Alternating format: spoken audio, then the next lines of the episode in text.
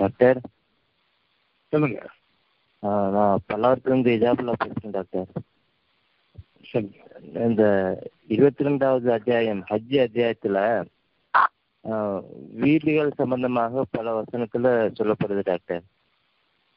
அது நம்மளோட நம்ம வாழக்கூடிய வீட்டை குறிக்குதா இல்லை வேற எதையும் குறிக்குதா டாக்டர்?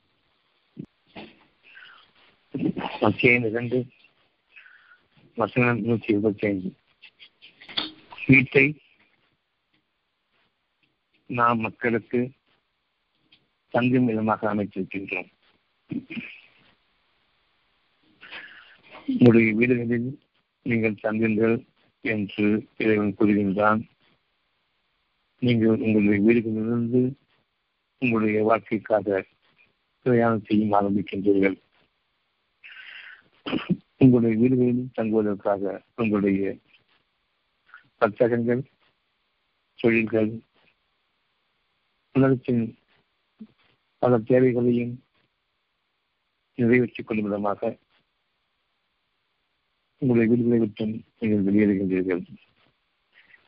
எங்கிருந்து உங்களுடைய வாழ்க்கையின் தேர்தல்களை ஆரம்பித்தீர்களோ அந்த வீட்டிற்கு நீங்கள் திரும்பவும் வர கடமைப்பட்டவர்கள். உங்களுடைய ஒவ்வொரு நாளின் தேவையும் உங்களுடைய வீடுகளில் இருந்துதான் ஆரம்பமாகின்றன. எவ்வளவுக்கு உங்களுடைய வீட்டை நீங்கள் தூய்மையாக வைத்திருக்கின்றீர்களோ அந்த அளவுக்கு நீங்கள் உங்களுடைய வீடுகளில் பிரகாசமாகவும் இறைவனுக்கு நன்றி கூறக்கூடியவர்களாகவும் இறைவனுடைய வாக்குகளை போட்டுக்கொள்வதாகவும் நீங்கள் அமைதியோடு இருக்கும் காலமெல்லாம் உங்களுடைய இறைவனை போற்றுங்கள். உங்களுடைய வீடு உங்களுக்கு அமைதி அளிப்பதாக இறைவன் ஆக்கியிருக்கின்றான். உங்களுடைய வீடு உங்களுக்கு பாதுகாப்பளிப்பதாக உங்களுடைய உறங்கும் தரமாக உங்களுடைய குடும்பங்களோடு நீங்கள் வசிப்பவர்களாக இருக்கக்கூடியவர்கள் தூய்மையை விரும்ப வேண்டும் என்பதாகவும் அந்த வீட்டை புனித தளமாக ஆக்கிக் கொள்ள வேண்டும் என்றும் உங்களுடைய இறைவன் உங்களுக்கு அறிவிக்கின்றான். வீட்டை மக்களுக்கு தங்கும் இடமாக தங்குதல் என்று இறைவன் கூறும் பொழுது நிரந்தரமாக தங்குதல். அங்கே தங்கியிருக்கும் பொழுது உங்களுடைய வாழ்க்கைக்கு தேவையான அனைத்தும் அந்த உங்களுடைய வீடுகளை தூய்மையாக வைத்திருப்பதன் காரணமாக அவ்வளவும் அங்கு நிறைவேறுகின்றன உங்களுடைய உணவு முதலாக ஓய்வு வரையில் உங்களுடைய விளக்கம் முதலாக உங்களுடைய வீடுகளில் உங்களுடைய குடும்பத்தினருடன் கண் குளிர்ச்சியாக இருக்கக்கூடிய அந்த சேவைகள் வரையில் இறுதி நாள் வரையிலும் உங்களுடைய இறைவனுக்கு எல்லா புகழும் என்று கூறக்கூடிய பாக்கியங்கள் உங்களுடைய வீடுகளில் நிகழ வேண்டும். நீங்கள் வாழ்வது உங்களுடைய குடும்பத்தினருக்காக என்பதையும் அறியுங்கள். ஒவ்வொருவருக்கும் தனித்தனி முறையை வாழ்க்கை அமைச்சிருக்கின்றான் அந்த வாழ்க்கையில் நீங்கள் எந்த குறையும் இல்லாமல் வாழ வேண்டும். என்பதையும் வந்து அறிவிக்கின்றான்.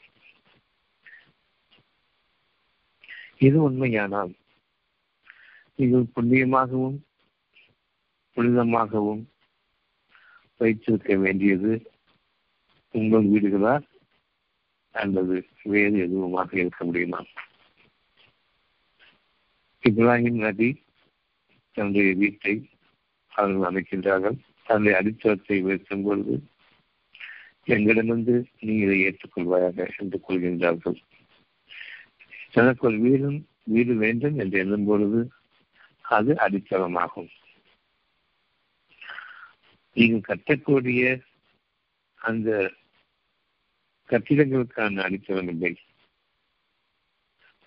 உங்களுடைய எண்ணங்களில் உங்களுடைய வீடுகள் அமைய வேண்டும். வீடுகளை விட்டும் வெளியேறக்கூடிய அளவுக்கு நம்முடைய விரக்திகள் அந்த வீடுகளில் இருக்கக்கூடாது. அந்த வீடுகளில் இருக்கிறவர்கள் ஒருவருக்கொருவர் முகம் திருப்பியவாறு அங்கே அவர்கள் வாழக்கூடாது. அல்லாவுக்கு அஞ்சிக் கொள்ளுங்கள். இதன் காரணமாக வீட்டின் புனிதம்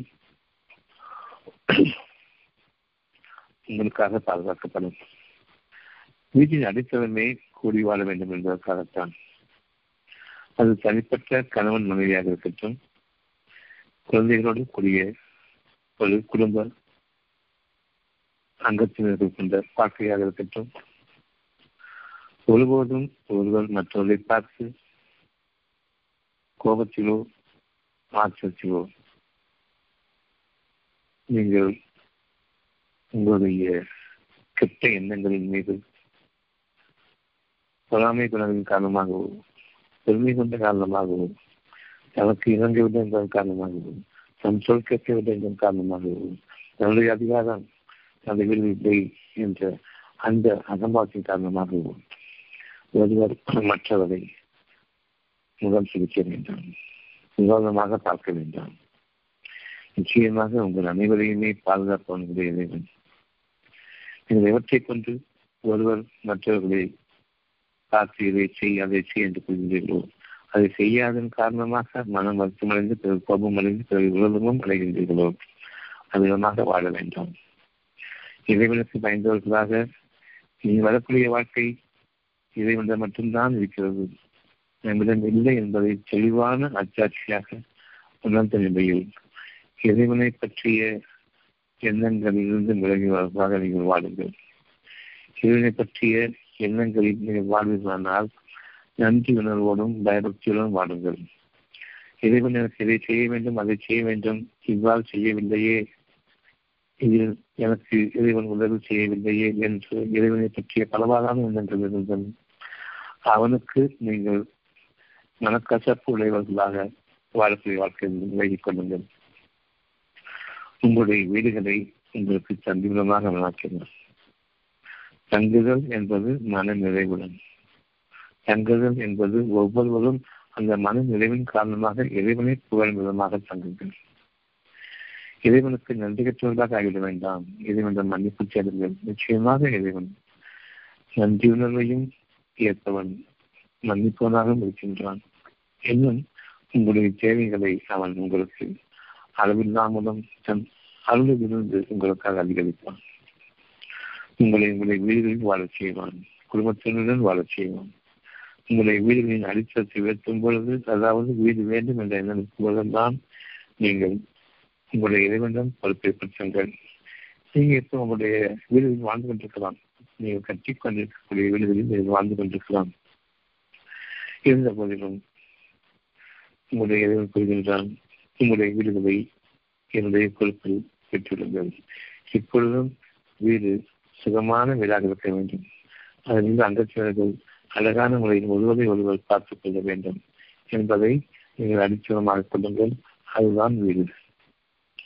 இறைவன் உங்களுக்கு அந்த வீட்டை பரிசாக அளிப்பான். அழகான ஒரு நன்கொடையாக அளிப்பான்.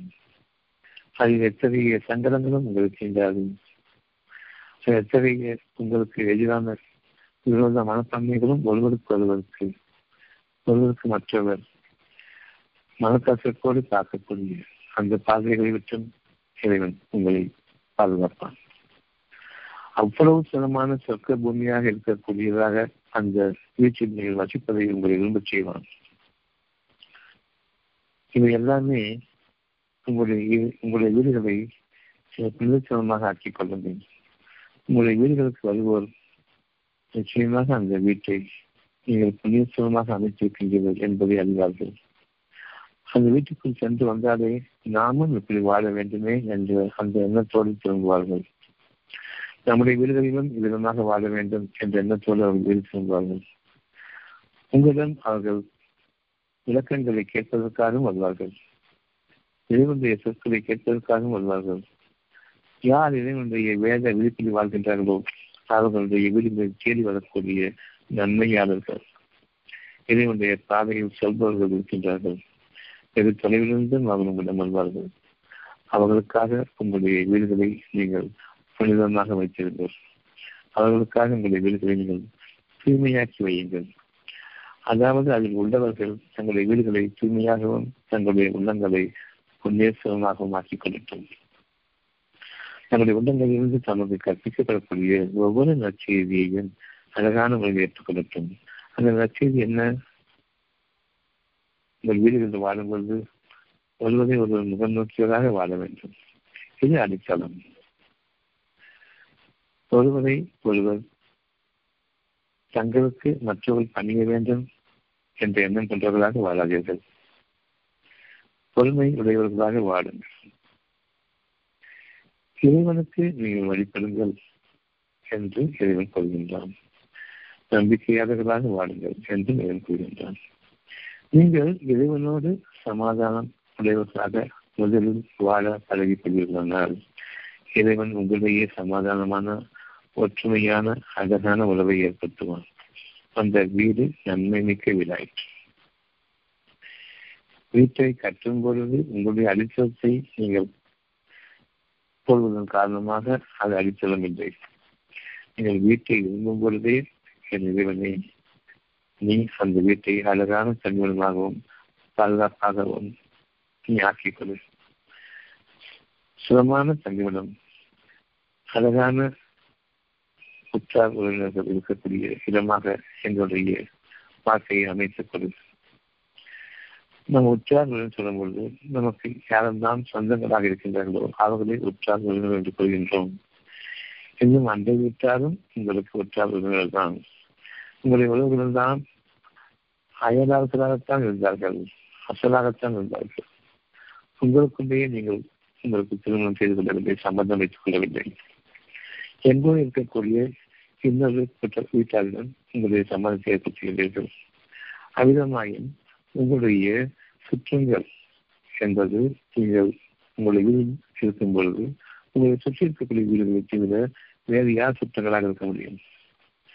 சுற்றுங்கள் உற்றார்கள் உறவினர்கள் உறவினர்கள் கடைசியாக வருகின்றனர். சுற்றார்களும் உற்றார்களும் உங்களுடைய நெருக்கமாக நீங்கள் வாழும் இடங்களில் உங்களுக்கு அண்டை அயலாளர்களாக வாழ்பவர்கள். அண்டை வீட்டாராக வாழ்பவர்கள். பின்னர் அவர்களுக்கும் உங்களுக்கும் தொடர்பு ஏற்படுகின்றது சம்பந்தம் ஏற்படுகின்றது அவர்கள் உறவினர்கள் ஆகின்றார்கள். அவ்வாறெனில் உறவினர்களாக அமைந்து விட்டவர்கள் அயலார்களாக ஆகிவிடுகின்றார்கள் அயலார்கள் உங்களுக்கு உறவுகளாகவும் ஆகின்றார்கள். புது உறவுகளை நீங்கள் அதிகமாக்கிக் கொள்ளுங்கள். உங்களுடைய நல்ல எண்ணங்களையும் நல்ல குணங்களையும் அதிகமாக்கிக் கொள்ளுங்கள். உங்கள் வீடுகளில் தங்கும் பொழுது அன்றைய அயலார்களும் எங்களுக்கு நல்லதை ஏற்படுத்துவாயாக என்று கேளுங்கள். அது உங்களை வீட்டின் அடித்தளம் உங்களுடைய மனதில் மற்ற மனிதர்களுக்கு எதிரான எண்ணங்கள் வேண்டாம். மனிதர்கள் பலதரப்பட்டவர்களாக பிரிந்து கிடப்பார்கள். பல மதங்களை சார்ந்தவர்களாகவும் பல குலங்களை சார்ந்தவர்களாகவும் பிரிந்து கிடப்பார்கள். அவர்கள் தாங்கள் மனிதர்கள் என்பதை மறந்துவிட்டார்கள் மறக்கடிக்கப்பட்டார்கள் தங்களுடைய சடங்குகளிலும் சம்பிரதாயங்களிலும் மூழ்கி போயிருந்தார்கள். இறைவன் அவர்களோடு பேசுவதை அவர்கள் கவனிக்கவில்லை. மனதில் ஆகிவிட்டார்கள். எனவே மக்கள் ஒவ்வொருவரும் கூட்டம் கூட்டங்களாக வாழ்ந்து கொண்டிருக்கின்றார்கள் அந்த கூட்டத்தில் அவர்களுக்கான ஒரு பாதுகாப்பும் நிம்மதியாக வாழக்கூடிய தங்குமிடமும் அவர்கள் காரணமாக இருக்கின்றது. அவர்களோடு நாமும் சேர்ந்து வாழ வேண்டும். அவர்களை எங்களுக்கு உற்றவர்களாக இருக்க வேண்டும். எங்கள் அன்றை ஐதார்களாக இருக்க வேண்டும் என்று விரும்புகின்றோம். அது வாழ்க்கையின் அடித்தளம் இல்லை. உங்களுடைய சொந்தங்களும் உங்களுடைய பந்தங்களும் விரிவாக இருக்கின்றன. யாரும் நாம் சம்பந்தம் வைக்கின்றோமோ அந்த பந்தங்கள் சம்பந்தம் என்பது உங்களுடைய உறவினர்களாக நீங்கள் ஆக்கிக் கொள்வதில் இறுதியாக அமைய வேண்டும். உறவினர்களாக நீங்கள் பாதிப்பதில் இருக்கின்றது. மனமடித்துக் கொண்டால் உறவினர்கள் என்ற அந்த அடிப்படை கூடாது அளிக்கலாம்.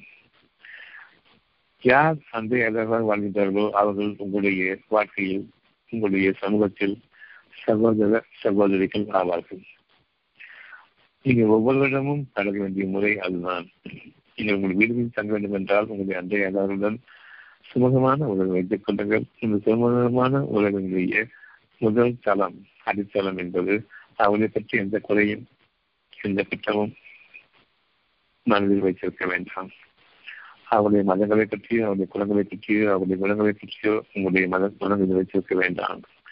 நீங்கள் அனைவருமே ஒரு காலத்தில் யாரை பற்றி இப்பொழுது குறை கூறி கொண்டிருக்கின்றீர்களோ அந்த வகையில் வாழ்ந்தவர்கள் தான் பலவிதமான குளங்களிலும் மதங்களிலும் நீங்கள் வாழ்ந்தவர்கள் தான் இறைவன் தன் அருளை கொண்டு யாருக்கு நாடினானோ அவர்களை நேரடிப்படுத்துகின்றான் அவ்வளவு இதில் இந்த மதத்தை சார்ந்தவர்கள் அந்த மதத்தை சார்ந்தவர்கள் என்பதை மனிதர்களாக மாற்றுவது மனிதன் என்ற மனம் கொண்டவனாக மாற்றுவது மட்டும்தான் முக்கியம். அதுவே ஒரு மனித சமுதாயத்தின் அடித்தளம்.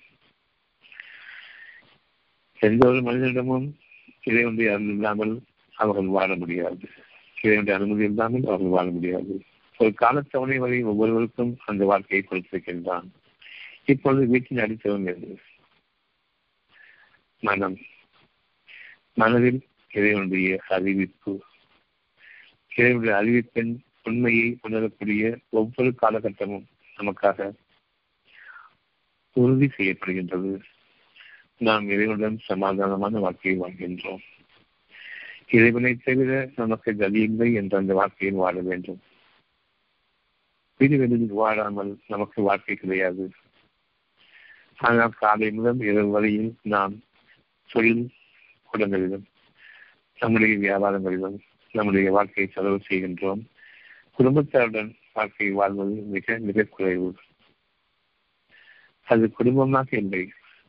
பணம் சம்பாதிக்கக்கூடிய ஒரு தொழிற்சாலையாக மாறிவிட்டது. தூங்குவதற்கு மட்டும் அல்லது உணவு உண்பதற்கு மட்டும் என்று வீடு வைத்துக் கொண்டிருக்கின்றீர்கள். நீங்கள் சுகவீனம் அடைந்துவிட்டால் உங்களுடைய வீடுகள் தான் உங்களுக்கு ஆதரவு. உங்களுக்கு மன கஷ்டம் ஏற்பட்டுவிட்டால் உங்களுடைய வீட்டில் தான் உங்களுடைய ஆதரவு. மன கஷ்டம் ஏற்படும் பொழுது வீட்டின் அடித்தளம் அது ஊர்தி குறைய ஆரம்பிக்கின்றது. மனதில் கவலைகளும் சோகங்களும் நிகழும் பொழுது அந்த வீடுகளில் வாழ்வது உங்களுக்கு பிடிக்கவில்லை. இறைவன் உங்களுக்கு வீடுகளை தந்திரமாக ஆக்கியிருக்கின்றான் பாதுகாப்பதாக ஆக்கியிருக்கின்றான். அத்தியாயம் இரண்டு வருஷம் நூற்றி இருபத்தி ஐந்து அத்தியாயம் இரண்டு வருஷம் நூற்றி இருபத்தி ஐந்து வீட்டை நாம் மக்களுக்கு தங்குமிடமாகவும் இன்னும் பாதுகாப்பாக பாதுகாப்புக்காகவும் ஆக்கியிருக்கின்றோம் உங்களுடைய பாதுகாப்பு உங்களுடைய உடலுக்கா உங்களுடைய மனதுக்கா என்பதை நீங்கள் தோணுங்கள் உங்களுடைய பாதுகாப்பு உங்களுடைய உடலுக்கு என்று பலரும் எண்ணிக்கொண்டு சிறுவர்களை கூட்டுவதும் சிறுவர்களுக்கு பாதுகாப்பு இருப்பதும் வீட்டு வாசலை பாதுகாப்பதும் அது இருக்க அதையும் உடைத்துக் கொண்டு அதையும் தகர் செய்யக்கூடிய மக்கள் இருக்கின்றார்கள். என்பதை பற்றி நீங்கள் பயந்தீர்களா என்று கேட்கின்றான் நாம் நம்முடைய வீடுகளை பற்றி பயப்படுகின்றோம். அந்த வீட்டை உடையவர்கள் பாதுகாப்புடன் இருக்கின்றார்களா என்று நாம் நம்மை விட்டும் நம்முடைய வீடு விட்டும் ஒதுக்கி வந்த பொழுது பலவிதமான தேவைகளின் காரணமாக வியாபார போக்கின் காரணமாக நாம் வெளியேறும் பொழுது வீட்டில் இருப்பவர்கள் அமைதியுடன் பாதுகாப்புடன் இருக்க வேண்டுமே என்று விரும்புகிறீர்கள். அந்த வீட்டின் அடித்தளத்தை நீங்கள் உயர்த்துகின்றீர்கள் அப்பொழுது இறைவனுடன் நீங்கள் பாதுகாப்பு செய்யுங்கள் பாதுகாப்பற்ற நிலையில் அந்த வீடு வீடு இல்லை. நீங்கள் ஏற்கனவே அமைத்துக் கொண்ட வீடு. உங்களுக்குள் பல விதமான சங்கடங்களும் கஷ்டம் தோன்றிவிட்டன. இந்த வீடு சரியில்லை என்று எண்ணுவீர்கள் இந்த வீட்டை மாற்றிவிட்டால் நமக்குரிய அந்த கெட்ட சகலங்களும் கெட்ட காலங்களும் போயிடும் என்று விரும்புகின்றீர்கள். இல்லை. இறைவனுடைய அனுமதி கொண்டு அந்த வீட்டை நீங்கள் புனிதர்களாக ஆட்சிக் கொள்ளுங்கள் புனிதத்துவமாக ஆட்சிக் கொள்ளுங்கள். உங்கள் இறைவன் உங்களுடைய மனதில் இருக்கக்கூடிய வாழும் இடத்தை அறிந்தவன். எப்படி வாழ வேண்டும் என்று இறைவன் அறிவித்ததை உங்களுடைய மனதில் வகையாக அறிவித்ததை நீங்கள் மேற்கொண்டிருக்கிறீர்களா இல்லை என்பதை கவனிப்பவன். அந்த வாழ்க்கையை நீங்கள் வாழ்வதற்கு தகுதி பெற்றவர்களாக நீங்கள் வாழ வேண்டும் என்று உங்களுடைய இறைவன் உங்களுக்கு அறிவிக்கின்றான். உங்களுடைய வீடுகளில் நீங்கள் தங்கியிருக்கும் பொழுது அவன் கொள்கின்றான் இப்ராஹிமின் நிலைப்பாட்டை இறைவனை வழிபடும் நிலையாக நீங்கள் ஆக்கிக் கொண்டீர்கள். இப்ராஹிம் என்ற இடத்தை நீங்கள் உங்களுடைய வழிபடும் நிலைகளாக ஆக்கிக் கொள்ளுங்கள் என்று கூறுகின்றான். உங்களுடைய வீடுகள் உங்களுக்கு அமைதி சுகமாகவும் பாதுகாப்பாகவும் இருக்க வேண்டும் என்றும் அதில் தங்குவதற்கு நீங்கள் விரும்புவதாக இருக்க வேண்டும் என்பதையும் அது தங்குவதை சிறப்பாக கொள்ள வேண்டும் என்பதாக இறைவன் உங்களுக்கு அறிவிக்கின்றான் மேலும் இப்ராஹிமின் நிலைப்பாட்டை அது நிலைப்படுத்திக் கொள்ளுங்கள். இப்ராஹிம் கட்டியதுதான் காபா என்று எண்ணிக்கொண்டிருக்கிறார். காபாவை இஸ்மாயிலும் இப்ராஹிம் நபியும் அதனை அவர்கள் அடித்து வச்சு உயர்த்தினார்கள் இப்பொழுது அடித்தவன் என்பது பயபக்தியா? பயபக்தியின் அடிப்படையை கொண்டு வெற்றி கட்டிக் கொள்வதா? இல்லையா கேள்வியில் உங்களுடைய வாழ்க்கை இருக்கின்றது. ஊருக்கு காண்பிப்பதற்காக நாம் சொல்வதையும் இறைவன் நிராகரிக்கின்றான். அவர்கள் தங்கள் இறைவனை வழங்குவதை தொழுகையாக ஊருக்கு காட்டுகிற தொழுகையாக ஆக்கி கொண்டிருக்கிறார்கள் அந்த தொழுகையை அவர்களை இறைவன் எடுக்கும்படி சொல்கின்றான். தொழுகையாளர்களுக்கு கேடுதான். அவர்கள் பிறருக்கு காண்பிக்கின்றார்கள். தொழுகை என்பது எனக்கும் ஒவ்வொரு தனிப்பட்ட நபருக்கும் இடையே இருக்கக்கூடிய என்னுடைய கடமைகளை அவர்கள் நிறைவேற்றக்கூடிய என்னுடைய கட்டளைகளை அவர்கள் கடைபிடி தொழுகக்கூடிய அந்த வகையிலான ஒழுக்கத்தை நான் கற்பித்திருக்கின்றேன். அது ஒவ்வொருடைய மனதிலும் இருக்கும். இறைவன் அவருடைய ஒழுக்க தூய்மையை விரும்புகின்றான். உடல் தூய்மை தானாக அமையும். உள்ளத்தின் தூய்மையை இறைவன் போற்றுமை செய்கின்றான். வீரில் அவர்கள் சுகமாக தங்குவதற்கு அந்த உள்ளத்தின் கட்டளைகளை வழிபடுவதும் அதன் பொருட்டு இறைவனுக்கு சமாதானமாக இருப்பதும் பயபக்தியோடு வாழும் காலமெல்லாம் இறைவனுடைய பாதுகாப்பு இருப்பதையும் அவர்கள் நம்ப வேண்டும். இப்பொழுது அந்த வீடு பாதுகாப்பான விழாக பாதுகாப்பு தான் ஒருவருக்கு தங்குமிடம். அது தங்குமிடமாகவும் அமையும். அந்த வீடுகளில் அவர்களுக்கு சங்கடங்கள் தீண்டாது சோர்வும் தீண்டாது. சொர்க்க வாழ்க்கையை அவர்கள் சேர்ந்து தங்களுடைய வீடுகளில் அதை புனிதப்படுத்திக் கொள்வதன் காரணமாக அமைய வேண்டும். இது இப்ராஹிமின் வழிமுறை. எந்த வழிமுறையின் மீது அவர்கள் நின்றார்களோ நிலைத்து நின்றார்களோ அந்த நிலைப்பாட்டை உங்களுடைய வாழ்க்கையாக நீங்கள் ஆக்கிக் கொள்ளுங்கள்.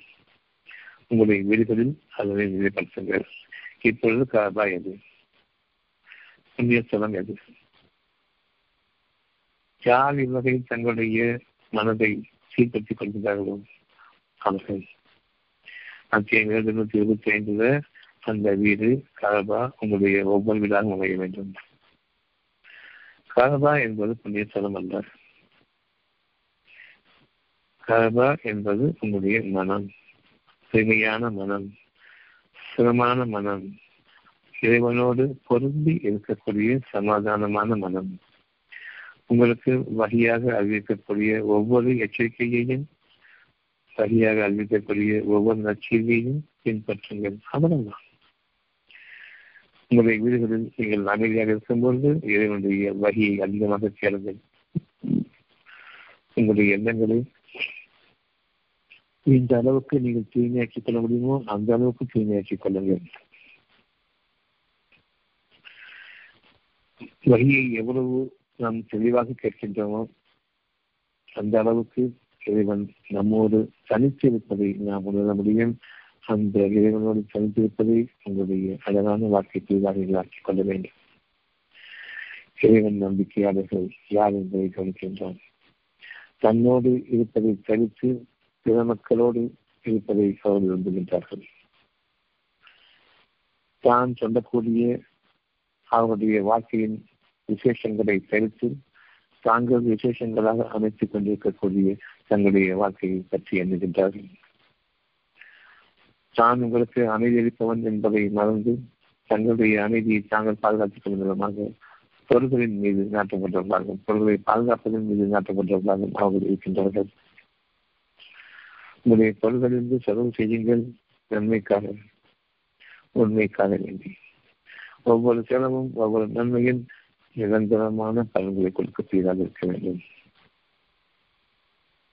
இறைவன் கூறுவது ஏழைகளுக்கு உணவளியுங்கள் இறைவன் கூறுவது நல்ல காரியங்கள் நடைபெறும் பொழுது அந்த வீடுகள் மசிதர்களாக இருக்கின்றன. ஒவ்வொரு மசிதிலும் இறைவனுடைய காரியமாக ஒருவருக்கு ஒருவர் பகிர்ந்து கொள்ளக்கூடிய ஒருவர் மற்றவருக்கு அவருடைய வீட்டுகளின் அடித்தளத்தை வைக்கக்கூடிய விஷயங்களில் அவர்கள் ஈடுபடும் பொழுது அங்கு நீங்கள் பலப்பிரியர்களை தாராளமாக கவனிக்க வேண்டும். அவர்களுக்கு உணவும் அறியுங்கள் முடிந்தால்.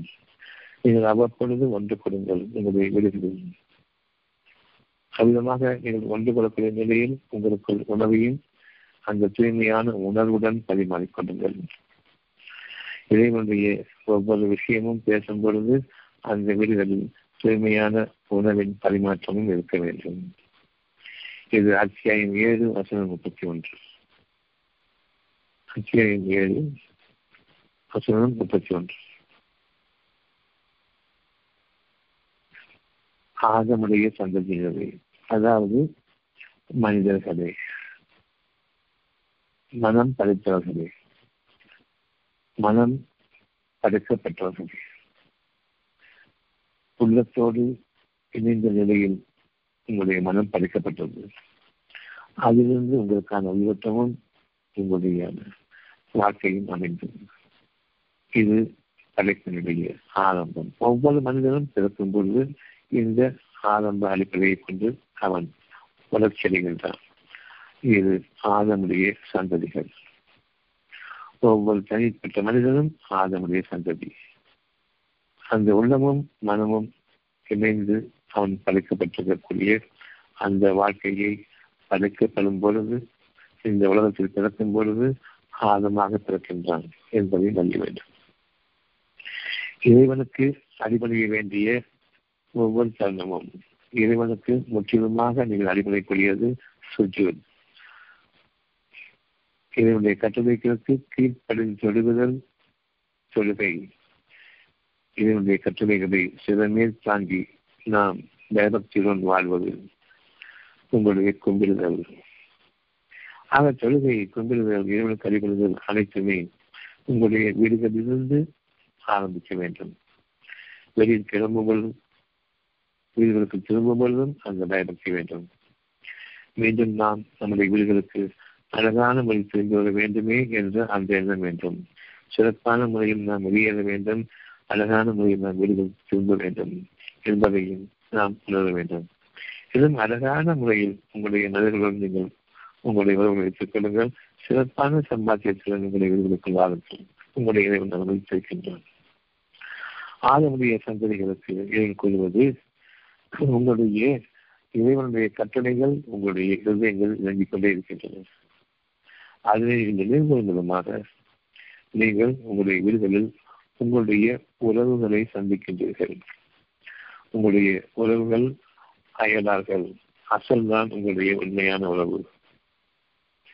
உங்களுக்கும் சம்பந்தங்கள் ஏற்படுத்திக் கொண்டு நீங்கள் பகைவர்களாக இருக்கின்றீர்கள் இப்பொழுது அந்த உறவுகள் இல்லை. யார் தங்களுடைய இறைவனுடைய எண்ணங்களில் வாழ்கின்றார்களோ யார் தங்களுடைய இறைவனுடைய கட்டளைகளை ஏற்கின்றார்களோ தங்கள் இறைவனுக்கு யார் அஞ்சுகின்றார்களோ இந்த கட்டளைகளை நாம் நிறைவேற்றவே இன்றைய விதமாக நம்முடைய எண்ணங்கள் நமக்கு பாடாகிவிட்டது நம்முடைய வாழ்க்கை முழுமையிலும் கஷ்டங்களும் நஷ்டங்களும் தான் இருக்கின்றது லாபமாக நாம் எதையும் அடையவில்லையே என்ற எண்ணத்தில் யார் இருக்கின்றார்களோ அவர்கள் அறியட்டும். தங்களுடைய உறவுகளை அவர்கள் தேடிக்கொள்ளட்டும். உங்களுடைய வீடுகளில் நீங்கள் தங்கும் பொழுது பக்கத்து வீட்டுக்காரர்கள் இருக்கின்றார்கள் எதிர் வீட்டுக்காரர்கள் இருக்கின்றார்கள். பக்கத்து வீட்டுக்காரர்களோடு ஓசல்கள் கூடாது. எதிர் வீட்டுக்காரர்களோடு எதிர் எதிர்கள் எதிரிகள் கூடாது. நீங்கள் ஒருவரோடு ஒருவர் முகம் வளர்ச்சியுடன் இருக்கும் பொழுது உங்களுடைய தகைமை நீங்கிவிடும். உங்களுடைய இறைவனிடம் உதவி கேளுங்கள். நீங்கள் பொய்யாக உங்களுடைய முகங்களை காட்ட வேண்டாம். நீங்கள் சிரிப்பது நீங்கள் பழகுவது அவ்வளவு உண்மையாக வேண்டும் என்று விரும்புங்கள். அந்த அடித்தளத்தை மேற்கொள்ளுங்கள். இறைவனுக்கு நீங்கள் முற்றிலுமாக பணிந்துவிடுங்கள் ஒவ்வொரு மூச்சிலும் ஒவ்வொரு அசைவிலும் உங்களுடைய இறைவன் உங்களுக்கு தன் பிறந்த வழியை அறிவிக்கின்றான். தன் புலமென்ற ஒரு வழிமுறையை அறிவிக்கின்றான் முகம் மலர்ச்சி. அகத்தின் அழகு முகம் மலர்ச்சியோடு இருக்கும். அந்த முகமலர்ச்சியோடும் நீங்கள் உங்களை விடுதலை விட்டும் வெளிக்கிழந்தி உற்றார் உறவினர்களை பாருங்கள்.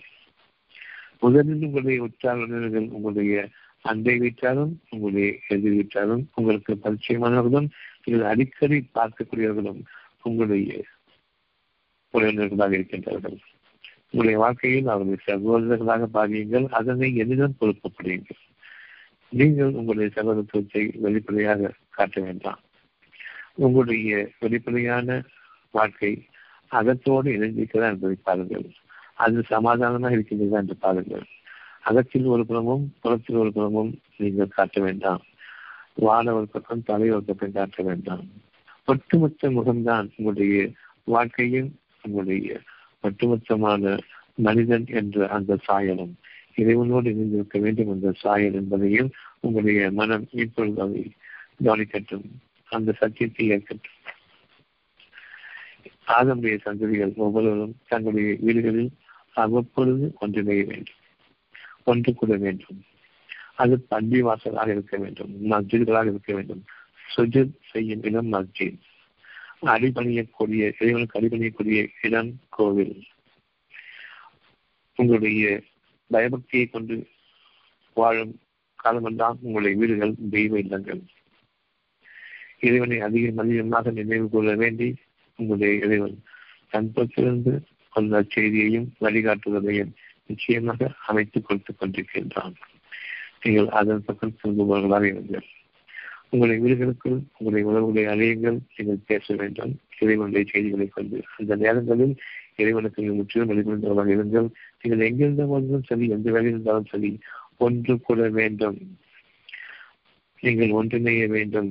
ஜமாத் நீங்கள் ஜும்மாவுடைய நாளில் ஒன்று சேரக்கூடிய நாளில் உங்களுடைய வீடுகளில் விருந்து பிரச்சாரம் மேற்கொள்ளுங்கள். ஒவ்வொரு முறையும் இறைவனுடைய பாக்கியங்களை பற்றி நீங்கள் கலந்து பேசிக் கொள்ளும் பொழுதும் ஒருவருக்கு உதவி செய்து கொள்ள விரும்பும் பொழுதும் அந்த சமுதாயம் தான் உங்களுக்காக வானங்களையும் பூமியையும் அழகான முறையில் இயக்கப்படுவதாகவும் ஒருவர் மற்றவரோடு பகிர்ந்து கொண்டும் செலவு செய்து கொண்டும் இறைவனுக்கு பயந்தவர்களாகவும் வாழக்கூடிய வாழ்க்கையை நீங்கள் விரும்புங்கள். உங்களுடைய இறைவன் உங்களுடைய ஒவ்வொரு செயலையும் உள்ளத்தில் நான் சொல்வதை அடிப்படையாக கொண்டு வாழ்கின்றார்கள் இல்லையா என்பதை கொடுக்கின்றான் அடித்தளம் உங்களுடைய உள்ளமாக இருக்கின்றது. உங்களுடைய மஸ்ஜிதுகளாக இருக்கின்றன. நீங்கள் உங்களுடைய அடித்தளத்தை செய்து செய்து கொள்ளும் பொழுது இப்பொழுதும் சரி என் இறைவனை நான் என் வீட்டில் தங்க விரும்புகின்றேன். இந்த அடித்தளத்தை நீ உயர்த்துவாயாக. உங்களுடைய அடித்தளம் உள்ளம் அந்த உள்ளம் என் மனதிற்கு உயர வேண்டும். அந்த உள்ளத்தில் வரக்கூடிய செய்திகள் என்னுடைய உடல் முழுமையும் ஆக்கிரமிக்க வேண்டும். அதிலிருந்து வரக்கூடிய இறைவனுடைய ஆற்றலை நான் வெளிப்படுத்தும் பொழுது இன்னும் உயர்வாக வானங்களையும் பூமியின் கல்விகளை செய்ய வேண்டும். நீங்கள் இறைவனுக்கு கல்வி வேண்டிய அந்த மஜில்களில் அழகான வாழ்க்கையை வாழுங்கள். உண்ணுங்கள் பருகுங்கள். இந்த வகையில் உங்களுடைய வாழ்க்கையில் நீங்கள் வாழக்கூடிய தருணத்தில் உங்களை ஒருவருக்கொருவர் உற்றார் உறவினர்களாக அன்றையாளர்களாக ஒன்று கொடுங்கள். அதற்கு முன்பாக உங்களுடைய நற்செய்தி உங்களுடைய முகமலர்ச்சியிலிருந்து மற்றவர்கள் பார்க்கட்டும். உங்களுடைய பேச்சுகளை கேட்கட்டும். அவர்களை இறைவன் பக்கம் திரும்புக்கள் பயபக்தியவர்களாக வாழச் செய்யுங்கள். அவர்களுக்கு நற்செய்திகளையும் கொடுங்கள் எச்சரிக்கைகளையும் கொடுங்கள். அதன் காரணமாக உங்களுடைய அன்றைய அயலாளர்கள் தூய்மையானவர்களாக மாறும் பொழுது உங்களுடைய வாழ்விலும் பாதுகாப்பு பெற்ற இடமாக இருக்கின்றது. பயபக்தியர்கள் வாழக்கூடிய அந்த வாழ்க்கையின் சூழ்நிலையில் நீங்களும் உங்களுடைய அடித்தத்தை அமைத்துக் கொள்ள வேண்டும் என்று நீங்கள் விரும்புங்கள் என்று வேண்டுகொள்கின்றான் உங்களுடைய வீடுகளை உங்களுக்கு அமைத்துக்கொள்ளாகவும் அதையே நீங்கள் உங்களுடைய திசைகளாக நீங்கள் இறுதியாக திரும்பும் திசைகளாக சிப்ராவாக ஆக்கிக் கொள்ளுங்கள் என்று நினைவுகொள்கின்றான் நீங்கள் எங்கிருந்த போதிலும் உங்களுடைய முகம் அதாவது உங்களுடைய அகம் உங்களுடைய விழுவின் பால்தான் இருக்கின்றது என்பதை அறிய வேண்டும். நீங்கள் ஹஜ் என்று வைத்துக் கொண்டு கரபா புனித சலத்தை நீங்கள் நாடி அங்கு சென்ற போதிலும் உங்களுடைய எண்ணமெல்லாம் உங்களுடைய வீடின் பக்கம் தான் இருக்கும் அப்படியானால் உங்களுடைய உண்மையான திசை நீங்கள் உங்களுடைய வீடுகளுக்கு கிளம்பும் பொழுது நான் ஹஜ்ஜி செல்கின்றேன் புண்ணியஸ்தலம் செல்கின்றேன் என்று நீங்கள் சொல்லும் பொழுது உங்களுடைய கவனம் வீடுகளின் மீது இருக்கின்றது. உண்மையான வீடு உங்களுடைய வாழும் இடமாக நீங்கள் அமைத்துக் கொள்ளவில்லை அதுதான். இதில் நீங்கள் தூய்மையானதாக வாழ வேண்டும். இதில் நீங்கள் உண்ண வேண்டும். பிறருக்கு கொடுத்து உண்ணும் பொழுது அந்த வீடு புண்ணிய மிக்கவராக மாறுகின்றது. இறைவனுடைய பேச்சுக்களை பேசக்கூடிய அந்த அடிப்படையின் மீது நீங்கள் ஒன்றிணைய வேண்டும். உங்களுடைய சந்தோஷத்தின் அடிப்படையில் ஒன்றிணைவது என்பது உலக அடிப்படையில் உள்ளது. இறைவனுடைய அடிச்சாட்சியை ஒட்டியது அந்த உங்களுடைய சந்தோஷத்திற்காக ஒருவருக்கொருவர் உணவை பரிமாறிக்கொள்கின்றீர்கள். அதில் கொஞ்சம் பெருமையும் இருக்கின்றது. உதாரணமாக உங்களுடைய வைபவங்கள் உங்களுடைய திருமண வைபவங்கள் அதில் இறைவனுடைய பேச்சுக்கள் கிடையாது. உங்களுக்கு அந்த இறைவனுடைய பேச்சுக்களை கேட்பதற்காக நாடி வருபவர்களாக நீங்கள் பார்க்க மாட்டீர்கள். உணவை முதன்மையாக கொண்டு வந்தார்கள். அங்கு நாம் செலவு செய்வோம். அதிகமாகவே செலவு செய்வோம். இந்த செலவினத்தை இறைவன் ஏற்றுக்கொள்வனாக இல்லை. வீண் விரயம் செய்யாதீர்கள். தெளிவாக கவனிங்கள் அத்தியாயம் ஏழு முப்பத்தி ஒன்று. வீடுகளை எப்படி அமைக்க வேண்டும்? ஆதமுடைய சந்ததிகளே தனித்து படைக்கப்பட்டிருக்கின்றீர்கள் இந்த உலகத்தில். முதல் மனிதன் முதல் மனிதன் என்று கூறுவோம் இப்போது ஆதமுடைய சந்ததிகள் என்று கூறுகின்றான் ஒவ்வொருவரும் தனித்தன்மையோடு வாழும் பொழுது அவர்கள் முதன்மை தன்மை வாய்ந்தவர்களாக இருக்கின்றார்கள். இறைவனோடு இணைவதை நீங்கள் முந்திக் கொள்ளுங்கள் இறைவனை நீங்கள் நினைவுவதில் அவனை முந்திக் கொள்ளுங்கள் ஆதமுடைய சந்ததிகளே நீங்கள் ஒவ்வொருவரும் தனித்தனியானவர்கள் என்பதை அறியுங்கள். அவ்விதமாக நான் படித்திருக்கின்றேன் உங்களை உங்களுடைய தாய்மார்களின் வயதுகளில் அமைத்து நான் உங்களை முழுமையான ஒரு மனிதனாக ஆதமுடைய சந்ததியாக உலகத்தில் கொண்டிருக்கும் பொழுது நான் மட்டும்தான் உங்களை கவனிக்கின்றேன். கர்ப்பங்களில் இருந்த போதிலும் அது நீங்கள் பிரசவமாக்கப்பட்டு வெளியேறிய போதிலும் உங்களை கண்காணித்துக் கொண்டிருப்பவனும் உங்களுக்கு உணவூட்டுபவனும் வாழ்வழிப்பவனும் வளர்ப்பவனும் இன்னும் தன் பிறந்து அனைத்து விதமான பாக்கியங்களையும் அருளாக உங்களுடைய மனதில் சுகமான உணவுகளா உணர்வுகளாகவும் எண்ணங்களாகவும் அமைப்பதும் பின்னர் அதன்பால் வழி நடத்துவதும் உங்களுடைய இறைவனின் மீது கடமையாக இருக்கின்றது. நம்பிக்கை கொள்வோம் இதன் மீது நம்பிக்கை கொள்ளட்டும். ஆதமுடைய சந்ததிகளே இறைவனுக்கு அடிப்பணியுங்கள் seven chapter seven thirty one ஏழு முப்பத்தி ஒன்று. ஆதமுடைய சந்ததிகளே இறைவனுக்கு அடிப்பணியுங்கள் அதாவது தனித்து வாழ்வதற்காக தனிக்கப்பட்டவர்களே அர்த்தம். ஆதமுடைய சந்தேகம் சொன்னார். இனிமேதான் அவங்களுடைய துறைகள் அமையும். பெற்றவர்களே பின்னர் தான் இப்பொழுது பெற்றவர்கள் இல்லை. உங்களுக்கு உங்களுடைய இறைவன் உங்களை பிரசரிக்க செய்தான் இந்த உலகத்தில் தன்னுடைய அடியானாகவும் தன்னுடைய கட்டளைகளை ஏற்று நடக்கக்கூடியவர்களாகவும் தான் அவர்களுக்கு உதவி செய்வதை அவர்கள் பார்க்க வேண்டியவர்களாக இருக்கின்றார்கள். தந்தை மீது பாசம் தாய் மீது பாசம் என்று வளர வளரும் பொழுது அவர்கள் வழி தவறு செய்திருக்கின்றார்கள். தந்தையும் தாயும் அவர்களை தன்னுடைய பிள்ளைகளாக வளர்த்தார்கள். இறைவனுடைய பிழைப்பாக ஆதமுடைய சந்ததியாக அவர்களை வளர்க்கவில்லை. உங்களுடைய குடும்பத்தினர் ஒவ்வொருவரும் திருமணம் செய்யும் பொழுது அடித்தவற்றை உயர்த்துங்கள் வீட்டின் அடித்தவற்றை உயர்த்துங்கள் எங்களுக்கு சந்ததி அடிப்பாயாக என்று கூறும் பொழுது குழந்தைகள் வேண்டும் என்று எண்ணுகின்றீர்கள். அவ்வாத அவ்வாதல்ல சந்ததிகள் வேண்டும் என்று எண்ணுங்கள். ஆதமுடைய சந்ததிகளாக எங்களுக்கு நீ அளிப்பாயாக அந்த முதல் மனிதன் எவ்விதம் தவறிழைத்து பின்னர் உன்னுடைய அனுமதியை கொண்டும் உன்னுடைய அழைப்பை கொண்டும் செவியேற்று அவர் தங்களுடைய பாவம் செய்ததன் காரணமாக நீயும் அவருடைய சொர்க்கத்தின் வாழ்க்கைக்கு உயர்த்தினாயோ அந்த மாதிரியான சந்ததிகளை எங்களுக்கு அளிப்பாயாக. நாங்களும் வழி தான் இருக்கக்கூடாது. எங்களுடைய சந்ததிகளை ஆதமுடைய சந்ததிகளாக நாங்கள் வளர்க்க வேண்டும் நாங்களும் ஆதமுடைய சந்ததிகளாக உயர் புரிந்துட வேண்டும் என்று நீங்கள் விரும்புங்கள். உங்களுடைய ஒவ்வொரு பேச்சையும் மனதில் இருக்கக்கூடிய ஒவ்வொரு பேச்சையும் மனதில் நிகழக்கூடிய ஒவ்வொரு அசைவையும் நிறைவு கவனிக்கின்றான் தன்னுடைய கட்டளையின்படி மனம் அசைந்துதான் உங்களுக்கு காட்டுகின்றான் நீங்கள் ஆளுமுடைய சந்ததிகள் என்னுடைய கட்டளைகள் உங்களுடைய மனதில் என் உள்ளத்துக்கு நான் படைக்கப்பட்டு நான் படைத்திருக்கக்கூடிய உள்ளத்தில் இறங்கிக் கொண்டிருக்கின்றன. அதை கவனியுங்கள். அந்த ஒவ்வொரு சொல்லின் மீதும் நீங்கள் அசட்டையாகவோ அலட்சியமாக இருக்க வேண்டாம்.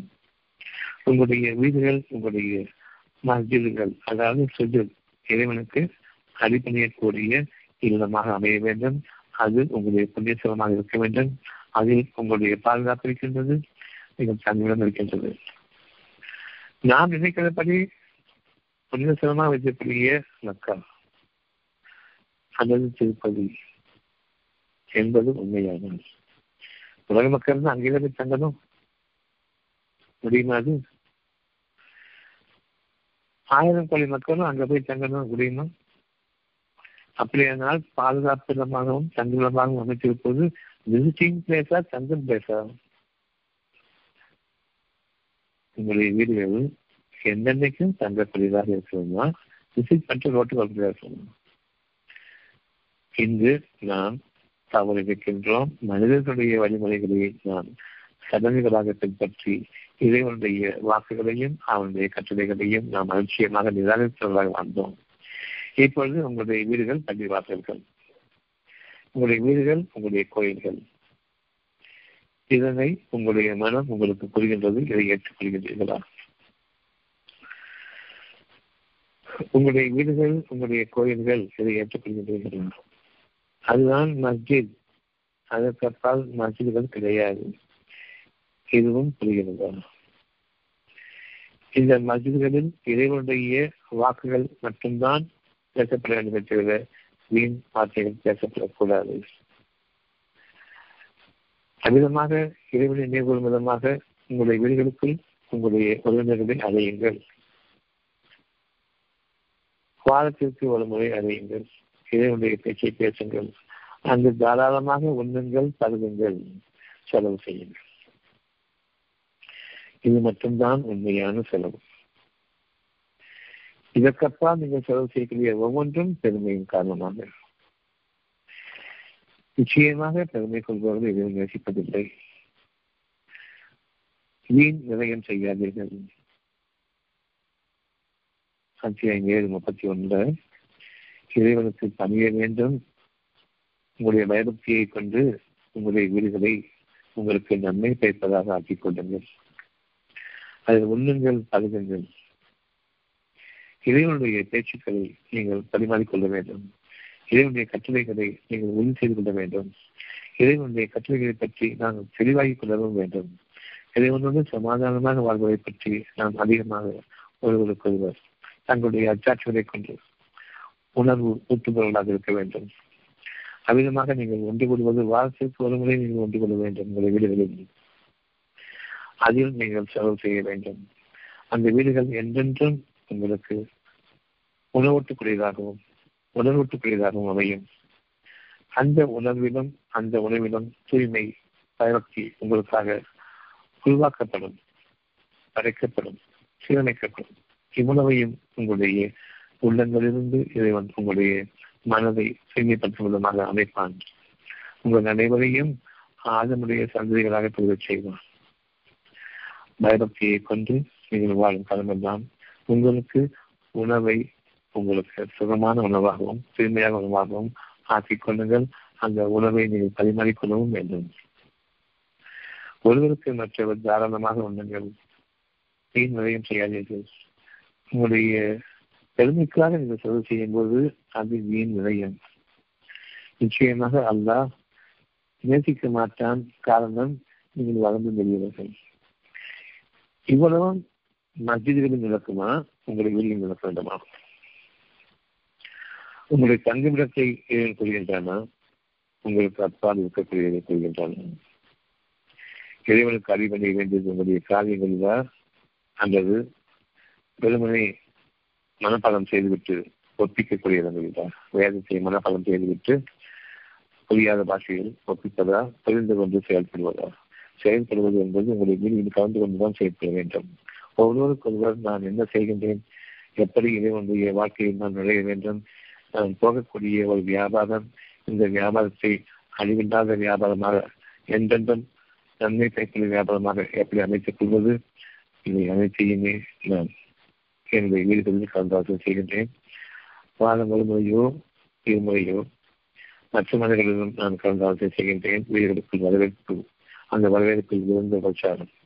இறைவனுடைய பேச்சுகள் மட்டுமே பேசக்கூடிய அந்த வீடுகளாக அந்த பள்ளிவாசல்களாக அது அமைய வேண்டும். உலகத்தின் அடிப்படையை ஒட்டியதாக அது அமையக்கூடாது. உங்களுடைய பயபக்தியை கொண்டு வீடுகளில் வாழ்வதை சிறப்பாக்கிக் கொள்ளுங்கள் நிர்ணயிக்கிக் கொள்ளுங்கள். இது இறைவன் கொடுத்த விதியா இல்லையா என்பதை நாம் கவனிக்கும் போது நிச்சயமாக இதை விதிச்சுள்ள விதிதான் ஆக என்னுடைய வாழ்க்கையில் நான் உலகத்தின் அடிப்படையை ஒட்டி என்னுடைய வீடுகளை நான் கட்டிக் கொண்டதாக அந்த வீடுகளில் நாம் சிறப்பாக வாழ்வதாக எண்ணக்கூடாது. அந்த இதுவரையும் செய்ததை நம்பித்து விட்டான். இனிமேலும் நீங்கள் செயல்படுங்கள். உங்கள் செயல்கள் இறைவனும் இதை நம்பிக்கை கொண்டவர்களும் பார்த்துக் கொண்டிருக்கின்றார்கள். உங்கள் செயல்களை அல்லாவும் அவன் தூதரும் இறை நம்பி கொண்டவர்களும் பார்த்துக் கொண்டுதான் இருப்பார்கள். அத்தியாயம் ஒன்பது வசம் நூற்றி ஐந்து. அத்தியம் ஒன்பது வசனம் நூற்றி ஐந்து.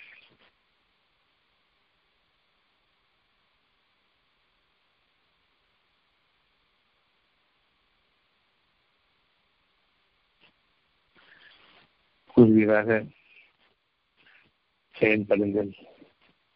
இறைவன் கட்டளையின்படி செயல்படுங்கள். உங்கள் வீடுகளை உங்களுடைய திசைகளாக ஆக்கிக் கொள்ளுங்கள். நீங்கள் தொழும் திசையாக ஆக்கிக் கொள்ளுங்கள். நீங்கள் கட்டளைகளுக்காக கட்டளைகளுக்காக வழிபடும் நிலைப்பட்ட ஒரு தன்மையாக ஆக்கிக் கொள்ளுங்கள். உங்களை வீடுகளில் நீங்கள் சிறப்பாக வாழ வேண்டும். வீடுகளில் இருப்பவர்கள் இறைவனால் பாதுகாக்கப்பட்டவர்களாக வாழ வேண்டும். வீடுகளில் இருப்பவர்களை எத்த சக்திகள் சைத்தான்கள் செய்துவிடக்கூடாது என்று நீங்கள் பிரயாணத்தின் போதும் விரும்புவீர்கள். வீடுகளுக்கு இருக்கும் பொழுதும் விரும்புங்கள். செயல்படுங்கள் இப்பொழுது உங்களுடைய மனம் செயல்படட்டும். உங்களுடைய கை கால்களை கொண்டு செயல்படவில்லை. உங்களுடைய கை கால்கள் அவனுடைய ஒரு இயக்கத்தில் உங்களுக்கு உதவித்தரமாக இருக்க வேண்டும். நீங்கள் உங்களுடைய கைகளை கொண்டு உதவி செய்து கொள்ள முடியாது. இறைவன் உங்கள் கை கால்களை இயக்க வேண்டும். அதை ஒரு ஊடகமாக இறைவன் அமைக்கின்றான் உங்களுக்கான ஒரு காவியமாக தன் புறத்திலிருந்து உங்களுக்கு அமைத்தது என்பதுடன் அதை ஒரு சாதனமாக இதை உங்களுக்கு அமைக்கின்றான். அவன் உங்களுக்கு உதவும் விதமாக உங்கள் கை கால்கள் இயக்கும் விதமாக உங்களுடைய உடல் உடல்பட்டத்தை கவனிக்கும் போது சாப்பிட்றீங்க செமிக்கிறது அவன் தான். அந்த சாப்பாட்டை கொண்டு கொண்டு இயக்கத்துக்கான பசியையும் விஷயம் அணைச்சுதான் வந்தான். பின்னர் அவற்றிலிருந்து கழிவுகளை நீக்குவானும் அவன் அதற்காக குழந்தைகளை கழித்திருக்கின்றான். நீங்கள் இயக்குவதற்காக இல்லை. பசியை நீங்கள் இயக்குவது இல்லை. அதற்கு ஒரு சாதனமாக அமைத்தான் வயிறை. குடல்களை நீங்கள் இயக்கவில்லை. அவன் உங்களுக்காக இயக்கிக் கொண்டிருக்கின்றான் என்பதை அறிவிக்கும் விதமாக ஒரு சோதனையின் சாதனமாக அமைத்தான். பார்க்க வேண்டும் என்பதற்காக வேண்டி.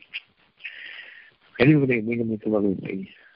அந்த கழிவை நீக்கக்கூடிய ஒரு உறுப்பை அவன் உங்களுக்கு தன்படுத்தியிருந்த ஒரு சாதனமாக அமைத்தான். இது அறிய வேண்டி. இறைவன் கை கால்களை நம்ம கொடுத்திருக்கின்றானே இதற்காகவா நாம் தானே நினைக்க வேண்டும் என்று கூறக்கூடியவர்களுடன் கவனிக்கட்டும் நம்பிக்கை கொள்பவர்கள் சத்தியத்தை நினைவு கொள்ள வேண்டும் பிறகு நம்பிக்கை கொள்ள வேண்டும். ஆக நீங்கள் உங்களுடைய வேதங்களை படிப்பதும் மனப்பாடம் செய்வதும் ஒப்பிப்பதும் தொழுகை என்று எண்ணிக்கொண்டிருக்கின்றீர்கள். இதை நிறைவேற்றும் விதம் உங்களுடைய தெய்வ இல்லங்கள் மசிதிகளில் எண்ணிக்கொண்டிருக்கின்றீர்கள். அதிகமாக அல்ல. இதன் கொள்கின்றான் செயல்படுங்கள். ஒன்பது நூற்றி ஐந்து. திறனாக உங்கள் செயல்களை அன்பாக அனுக்கின்றான் இன்னும் உங்களுடைய தூதரும் கவனிக்கின்றார்கள். இன்னும் தூதர் வழிபட்டவர்களும் இதை நம்பிக்கை கொண்டவர்களும் பார்த்துக் கொண்டிருக்கின்றார்கள். ரகசியங்களையும் ரகசியங்களையும் அதையும் இறைவனச்சங்களையும் பெற்றுக் கொள்வீர்கள் அப்பொழுது உங்களுக்கான நஷ்டங்கள் ஏற்படும். உங்களுக்கான துயரங்கள் நிகழும். நீங்கள் செய்து கொண்டிருந்ததை அவன் உங்களுக்கு அறிவிப்பான் அந்த நேரத்தில். எதற்காக அறிவிக்கின்றான் என்றால் இன்னமும் அவன் உங்களுக்கு பேசுகின்றான். இதுதான் உங்களுக்கான நேரம். இந்த நஷ்டத்தை செய்து வேண்டாம். இதைவிட அறிவில்லாத வியாபாரத்தை நான் உங்களுக்கு அமைக்கின்றேன். என்னைக்குமே அறிவாக வியாபாரத்தை அமைக்கின்றேன். இது எந்தெந்தமே அறியக்கூடிய வியாபாரம் தான் உங்களுக்காக உங்களுடைய வியாபாரத்தையும் உங்களுடைய தொழில் வகைகளையும் நான் உங்களுக்கு கற்றுக் கொடுத்தேன் நிச்சயமாக இப்பொழுது கட்சி ஏற்றுக்கொள்ளுங்கள் உங்கள் எதிர்களை மதுர்களாக ஆக்கிக் கொள்ளுங்கள். இன்னும் அது கடைபிடித்து தொழுகுங்கள். இப்பொழுது தொழுகை நிறைவேற்றுங்கள். அத்தியாயம் முப்பத்தி அஞ்சு. வசனம் இருபத்தி ஒன்பது. அத்தியாயம் முப்பத்தி அஞ்சு. வசனம் இருபத்தி ஒன்பது லட்சங்கள் நிச்சயமாக ஏற்படும். அப்பொழுது என் இறைவனை நீயே அழித்தாய். நீயே அதை அழித்து விட்டாய் சுலைமான் நபிக்கும் நிகழ்ந்தது. அப்பேற்பட்ட அரசாங்கத்தை கொண்டிருந்த சுலைமான் நபிக்கும் நிகழ்ந்தது. மிகப்பெரும் அரசாங்கம். அவர் இந்த அவரிடம் இல்லாத போர் சாதனங்களே கிடையாது. அவ்வளவும் தலைமட்டமாகியது அவர் கேட்கின்றார்கள் இறைவனிடம் இது என்றுமே அழியாத ஒரு அரசாங்கத்தை எனக்கு தந்தருவாயாக. அதே வகையில் நமக்கு நம்முடைய வியாபாரங்கள் நஷ்டமடைவதற்கு முன்பாக இது நமக்கு அறிவிக்கப்படுகின்றது. யார் நஷ்டமடைந்து விட்டீர்களோ அவர்களுக்கும் அறிவிக்கப்படுகின்றன இது என்றுமே அறியாத ஒரு வியாபாரத்தை எனக்கு அறிவிப்பாகின்றது அச்சேயம் முப்பத்தி அஞ்சு வசனம் இருபத்தி ஒன்பது. நிச்சயமாக எவர்கள் அல்லாவின் கட்டுரைகளை ஏற்கின்றார்களோ?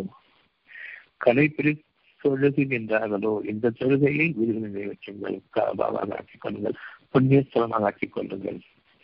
அதனை மக்காவில் நீங்கள் வைத்திருக்கீர்கள் கட்டிடமாக நீங்கள் அமைத்துக் கொள்ளாதீர்கள். அதில் ஆயிரம் கணக்கான லட்சக்கணக்கான பலதரப்பட்ட மனிதர்கள் வருவார்கள். அவர்கள் யாருமே ஆளுமை சந்ததிகள் இல்லை. ஊருக்கு காண்பிப்பதற்காக வேண்டி இறைவனுடைய கட்டளைகளை ஒன்றை கூட அவர்கள் வீடுகள் நிகழ்த்தவில்லை. ஆனால் இந்த புண்ணிய யாத்திரை அவருக்கு நிகழ்ச்சியிலும் இன்று எண்ணுகின்றார்கள் எப்படி நீங்கள் தீர்மானிக்கின்றீர்கள் உங்களுடைய வீடுகளில் நீங்கள் வாழ்வதை கண்ணியமாக ஆக்கிக் கொள்ளவில்லை. உங்களுடைய வீடுகளில் தங்குவதை இறைவனுக்கு பொருத்தமான வாழ்க்கையை கொண்டு சிறப்பாக வாழ்விடமாக ஆக்கிக் கொள்ளவில்லை.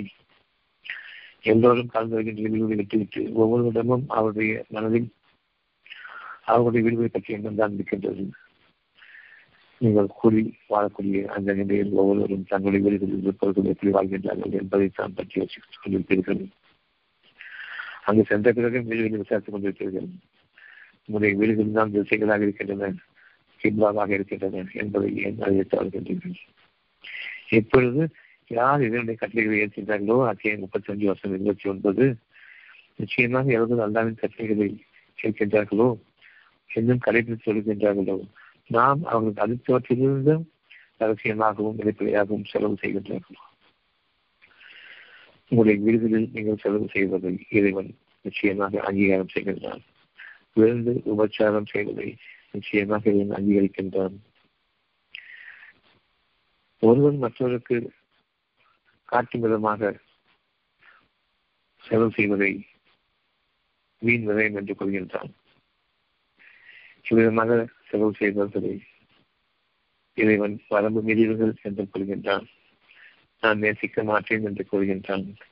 வியாபாரங்களில் நஷ்டமடைக்கூடிய அந்த நாள் வரும்பொழுது இதனை நிச்சயமாக விளக்குவான் ஆக இனி உங்களுக்கு என்றுமே அறிவில்லாத ஒரு வியாபாரம் இருக்கிறது என்பதையும் அந்த நஷ்டத்தின் போது உணர்த்துவான்.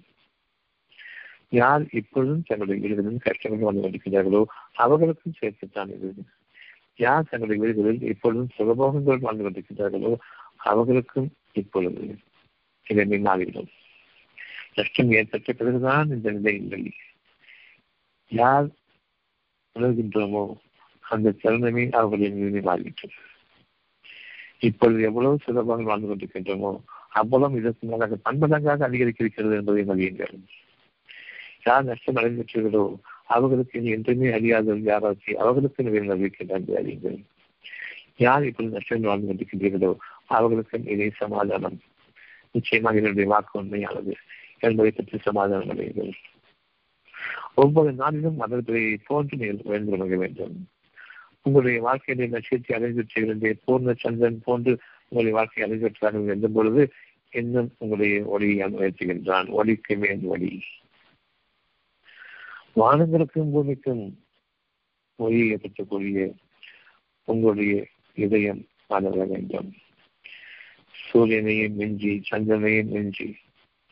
உலகத்தினுடைய அனைத்து பொருள்களுடைய ஒவ்வொரு நட்சத்திரத்தினுடைய ஒளியாடுந்த போதிலும் அவற்றையும் மிஞ்சியதாக உங்களுடைய மனம் உள்ளத்தின் பிரகாசத்தை கொண்டு அது பிரதிபலிக்க வேண்டும். இது வானங்களுக்கும் பூமிக்கும் மொழி உங்களுடைய உள்ளத்திலிருந்து உங்களுடைய மனம் ஏற்று அவனுக்கு வழிபட்டு தலைப்பில் சொல்லும் பொழுது இது வானங்களுக்கும் பூமிக்கும் ஒளி அவ்வளவும் உங்களை நோக்கி வர வேண்டும். உங்களுடைய இதயம் மலரும் பொழுது அதில் இருக்கக்கூடிய ஒளியானது சூரியனின் சந்திரனை நிகழ்ச்சியிடும் சூரியன் தன்னுடைய ஒளியை இழக்கும் இந்த மனம் மலரக்கூடிய உள்ளத்திலிருந்து நாம் பிறக்கக்கூடிய ஒளிக்கு மேல் ஒளியாக இருக்கக்கூடிய இறைவனுடைய ஞானத்தை கொண்டு அது மலரும் பொழுது பிரதிபலிக்கும் பொழுது சூரியனும் மங்கிவிடும். வானங்களும் பிளந்துவிடும் உங்களுக்காக வழிவகுக்கும். அவை அனைத்துமே உங்களை நோக்கி இருக்கும். உங்களை இருக்கக்கூடிய ஒரு உங்களுடைய உள்ளத்திலிருந்து உங்களுடைய மனம் ஏற்று பிரதிபலிக்கின்றதே அந்த ஒளி வானங்களுக்கும் பூமிக்கும் உங்களை நோக்கி இயங்க வேண்டும் என்ற அந்த வழியை அறிவிக்கும். ஒளிக்கு மேல் ஒளி. மனிதர்களில் செயல்படுங்கள் இப்பொழுதும் சரி ஒவ்வொரு செயலும் அந்த கவனித்துக் கொண்டிருக்கின்றான் அவருக்கான துறையை நியமித்துக் கொண்டிருக்க நியமித்திருக்கின்றான் அவர்களும் கவனிக்கின்றார்கள். இன்னும் துருத்தத்தை ஏற்றுக்கொண்ட இறை நம்பிக்கை கொண்டவர்களும் கவனித்துக் கொண்டிருக்கின்றார்கள். ரகசியங்களையும் ரகசியங்களையும் அறியும் இறைவத்தில் நீங்கள் நிச்சயமாக மீட்டப்படுவீர்கள் வரம்பு மீறிய செயல்களை பற்றி அறிவிக்கப்படுவீர்கள் அந்த நாளில் அது இப்பொழுது அறிவிக்கப்பட்டுவிட்டது என்று நாம் திரும்புகின்றோம். வீண் விரயம் செய்வதில்லை என் பெருமைக்காக வரக்கூடிய மனிதர்கள் இருக்கின்றார்கள் அவர்களுக்கு இருந்து பட்சம் செய்வீர்கள் உங்களுடைய பெருமையை காட்டிக்கொள்ளும் விதமாகவும் நீங்கள் தொடர்பு செய்வீர்கள். நிச்சயமாக இரண்டும் வெறுக்கப்பட்டு இருக்கின்றன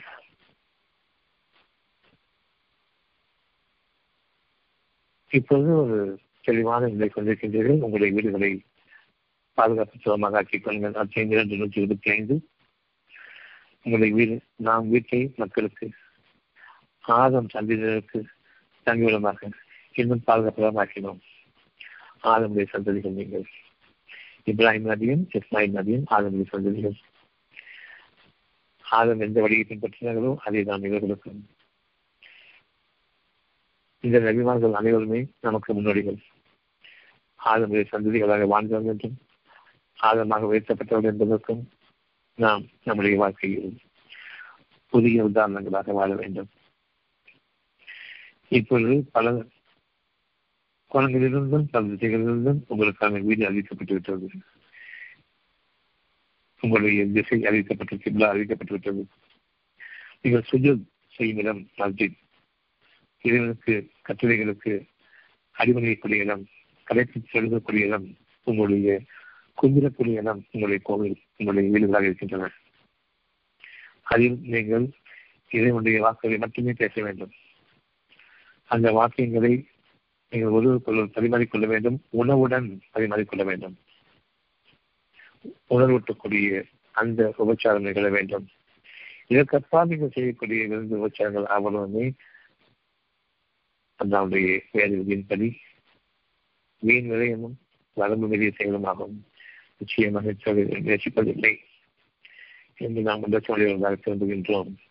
இனி நமது வீடுகளில் விருந்து உபச்சாரம் என்பது இறை அந்த பேச்சை கேட்பவர்களை கொண்டு அதனை ஒருவருக்கு பரிமாறிக்கொள்வதை கொண்டு நாம் கூடும் விதமாக அமைக்க வேண்டுமே தவிர பெருமைக்காக நாம் கூறக்கூடிய விதமாக நிச்சயமாக அமையக்கூடாது. இப்ப உங்களுடைய கேள்வி என்ன? எதுக்குள்ளா? இதாகுல்லா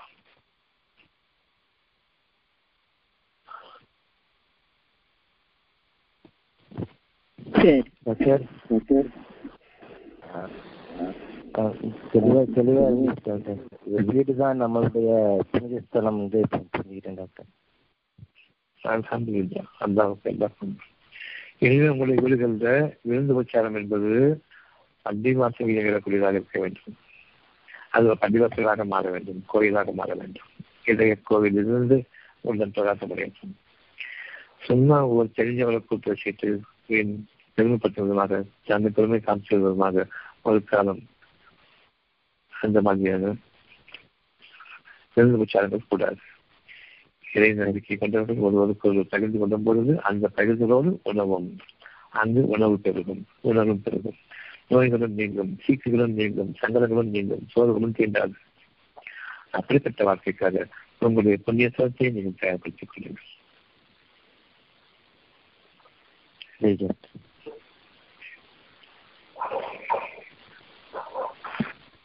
டாக்டர் சபினா பேசுறேன். சொல்லுங்க. ஆஹ் ஆஹ் இன்னைக்கு சொன்னதெல்லாம் ஏற்கனவே கேட்ட விஷயங்கள் தான் ஆனா வந்து ப பத்து வருஷமா நானும் உங்களை ஃபாலோ பண்ணிட்டு தான் இருக்கேன் வந்து யார் வீட்டுக்கு வந்தாலும் பயம்தான் வருது. ஏன்னா என்னோட பேரண்ட்ஸும் சரி நெருக்கமான உறவுகளும் சரி நெய்பர்ஸும் சரி. வந்து அல்லாவை பத்தி பேசவே வந்து எடுக்க விரும்புறது இல்லை அதனால என்ன செய்யணும்? கேள்வி என்ன விரும்புறது பயமா இருக்குது. கேள்வி என்ன? இந்த மாதிரி வாழ்க்கை வேணும். அவ்வளவுதான். அடித்து அவ்வளவுதானே? அடித்தளம் அமைச்சாச்சு. எங்க பொறுமையும் நம்பிக்கையும் பொறுமை மனசாங்க அடித்தளம் விரும்பியாச்சு ஆமா. இல்லையா இன்னும் அவன் ம், அவங்க ஆமா. இல்லையா? அல்லாவோட வேலை அது வரைக்கும் சகித்து சகித்துக் கொள்ளுங்கள் பொறுத்துக் கொள்ளுங்கள். அவங்களுடைய வீடுகள் இருக்கிற விழுந்து போச்சு அதே கலந்துக்காதீங்க. ஏன் சொன்னா அது வரம்பு வெளியே செய்யும் கலந்துக்காதீங்க. எந்த வீட்டுக்கு சென்றாலும் சரி பெருமைக்காக வரம்பு மீறி செய்யக்கூடிய செயல்களின் பக்கம் நீங்க சேர வேண்டாம். ஒரு கல்யாணத்துக்கு போக வேண்டாம் சொல்லி காரணம். அங்க இரண்டு பேச்சு இருக்கவே இருக்காது. சைத்தான்களுடைய திரும்ப தான் அங்க இருக்கும். பெருமை மட்டும்தான் அங்க இருக்கும். ஒவ்வொருத்தரும் தன் தன் பெருமையை காமிச்சுக்கிட்டு தான் வருவாங்க. அங்க நீங்க போகவும் கூடாது. பணிவோட மறுத்துருவான். காரணம் அந்த உணவு நம்ம சாப்பிடும் காரணமாக வரம்பு மீறியவர்களுடைய உணவு நமக்கு ஆகாது?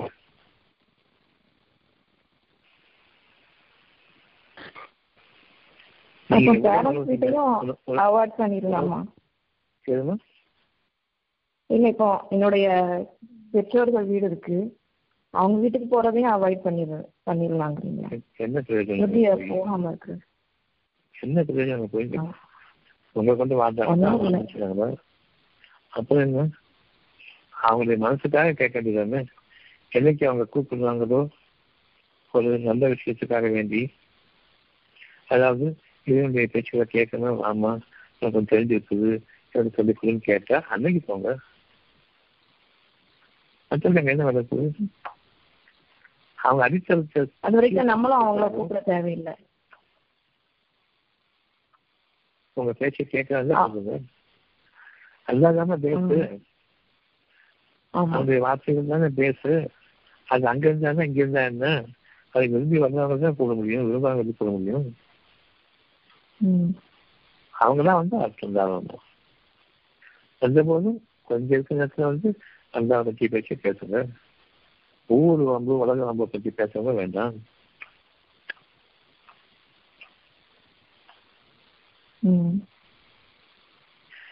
நல்லா பார்த்துக்கிட்டு இல்லாம நீங்க செய்யக்கூடிய செய்யல.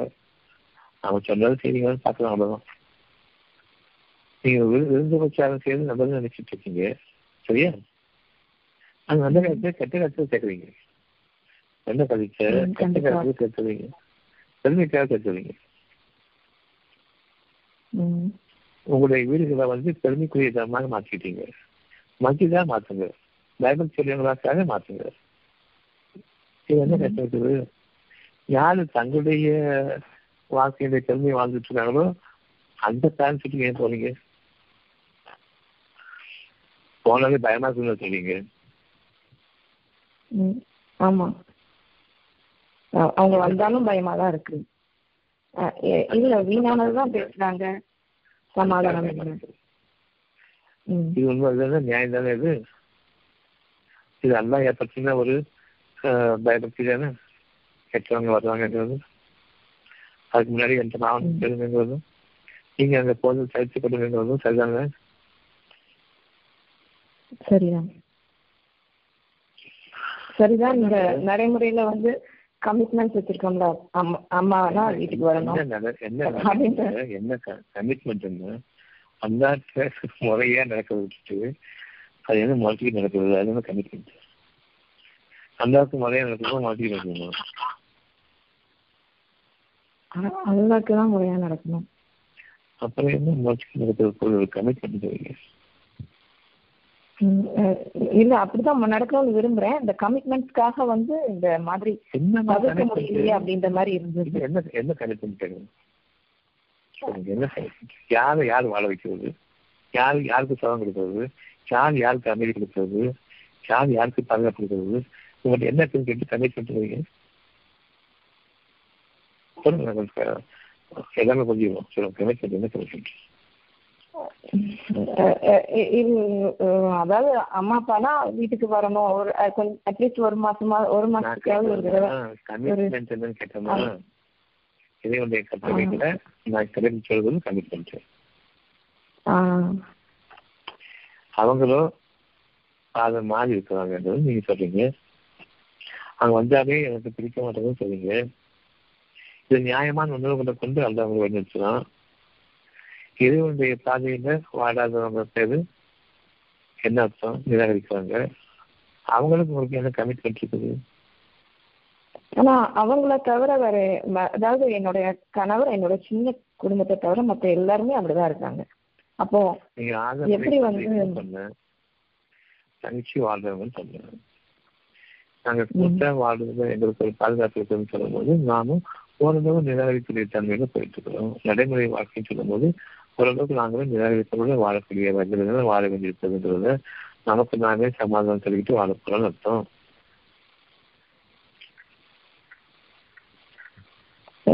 புரியல. கமிட்மெண்ட்ங்கிறது நடைமுறை வாழ்க்கையை சொல்றீங்கம்மா நடைமுறை வாழ்க்கையில வந்து யாரு அல்லான் பாதையில் இல்லையோ அவங்களையும் நான் அனுசரிச்சு போறதுதான் இந்த உலக நிலைமுறை பெரும்பாலும் நம்ம அவங்களை அனுசரிச்சு அவங்களை அனுசரிச்சு போயிடுவோம். நிராகரிப்பவர்களோடவும் சேர்ந்துன்னா அவங்களுக்காக வேண்டி நான் வாழ்ந்துட்டு இருக்கேன்னு சொல்லும் பொழுது இறைவனுடைய பார்வையில உங்களை பத்தி அறிவித்து இருக்குமா இருக்காதா? என்னை விட இதெல்லாம் முக்கியமா இருக்குது இவங்களுக்கு அப்படின்னு சொல்லிட்டு. அச்சயம் ஒன்பதுல இருபத்தி நாலு இருக்குமா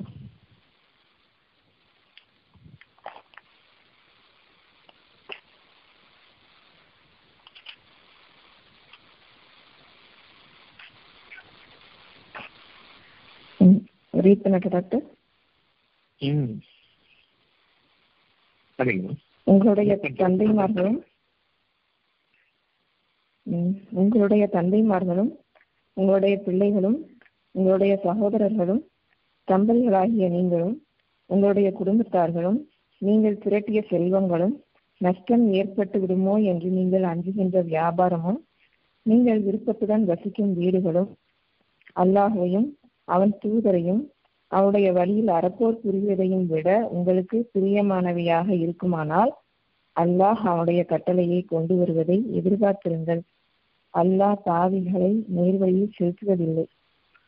லாஸ்ட்ல உங்களுடைய நடைமுறை வாழ்க்கைக்கு அந்த சொல்லக்கூடிய ஒரே ஒரு பதில் பாதிகளை நான் செலுத்த மாட்டேன். நடைமுறை வாழ்க்கையும் வேணும் அது ஒரு கமிட்மெண்ட் இருக்குது. அப்ப என்கிட்ட கமிட்மெண்ட் என்னாச்சு? எனக்கு பிடிச்ச வாக்குறுதி என்னாச்சு? நான் உங்களை இவ்வளவு காலம் வாழ வச்சேன். அதுக்கு மரியாதை என்ன உங்களுக்கு என்ன? அப்படின்னு இறைவன் நம்ம கேட்டா நம்ம சொல்ல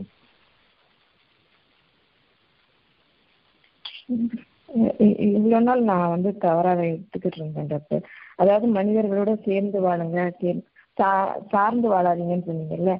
ஸோ இதை வந்து அட்ஜஸ்ட் பண்ணிட்டு வாழ்றதுன்னு நினைச்சிட்டு இருந்தேன். அதாவது அவங்க துன்பம் கொடுக்கும் போது நீங்க அட்ஜஸ்ட் பண்ணி வாழ வேண்டியிருக்குதுமா உங்களை எல்லாம் தனியா பிரிச்சுட்ட பிறகு அவங்களுடைய வாழ்க்கை வேற அவங்களுடைய வாழ்க்கை நானும் தருமா ஏன் துன்பத்தோட போய் இறங்கிட்டு வாழ்றீங்க.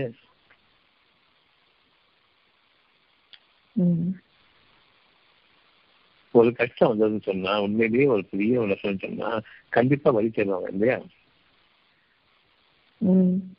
அவங்க சொல்ல மாட்டாங்க இப்போ. கண்டோட வழி தேவையில்லை. நல்லா இருக்கிறாங்க. இப்ப என்ன நீங்க அவங்கள்ட்ட போய் சொல்லி சொல்றீங்க? அவங்க தனி பெருமை பண்ணி இப்படி பண்ணியா அப்படி பண்ணியா சொல்வியா போனியா அப்படின்னு கேட்பாங்க விளங்காத போது சாமி விளங்காம என் குடும்பத்துக்கும் நட்சத்திரத்துக்குள்ள வகையில அவங்க வாழ்வாங்க. நாமளும் அப்படியே வாழணும்.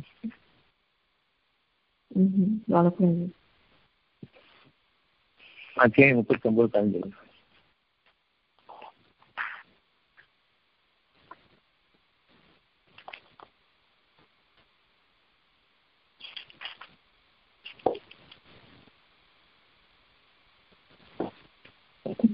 படிக்கிட்ட டாக்டர் ஆமா. ஆனால் நீங்கள் அவனை அன்றி நீங்கள் விரும்பியவர்களை வணங்கிக் கொண்டிருங்கள். கூறுவீராக. தங்களும் தங்கள் வணங்கி கொண்டு புரியுது ம். ஆ புரியுது. நடைமுறை வாழ்க்கையுடைய கமிட்மெண்ட் அதான் வளர்ந்தது என்கிட்ட மட்டும்தான் கமிட்டட் கமிட்மெண்ட் யார்கிட்ட அட்ஜஸ்ட் பண்ணி வாழ்கிறது வந்து நான் சொல்றது வந்து பொறுமையில வாங்கன்னு சொன்னேன். அட்ஜஸ்ட் பண்ணிட்டு நீங்க கொஞ்சம் ஒரு கோயிலுக்கும் போய்க்குங்க சர்ச்சுக்கும் போய்க்குங்க வசதிக்கும் போய்க்குங்க இதாங்க அட்ஜஸ்ட்மெண்ட்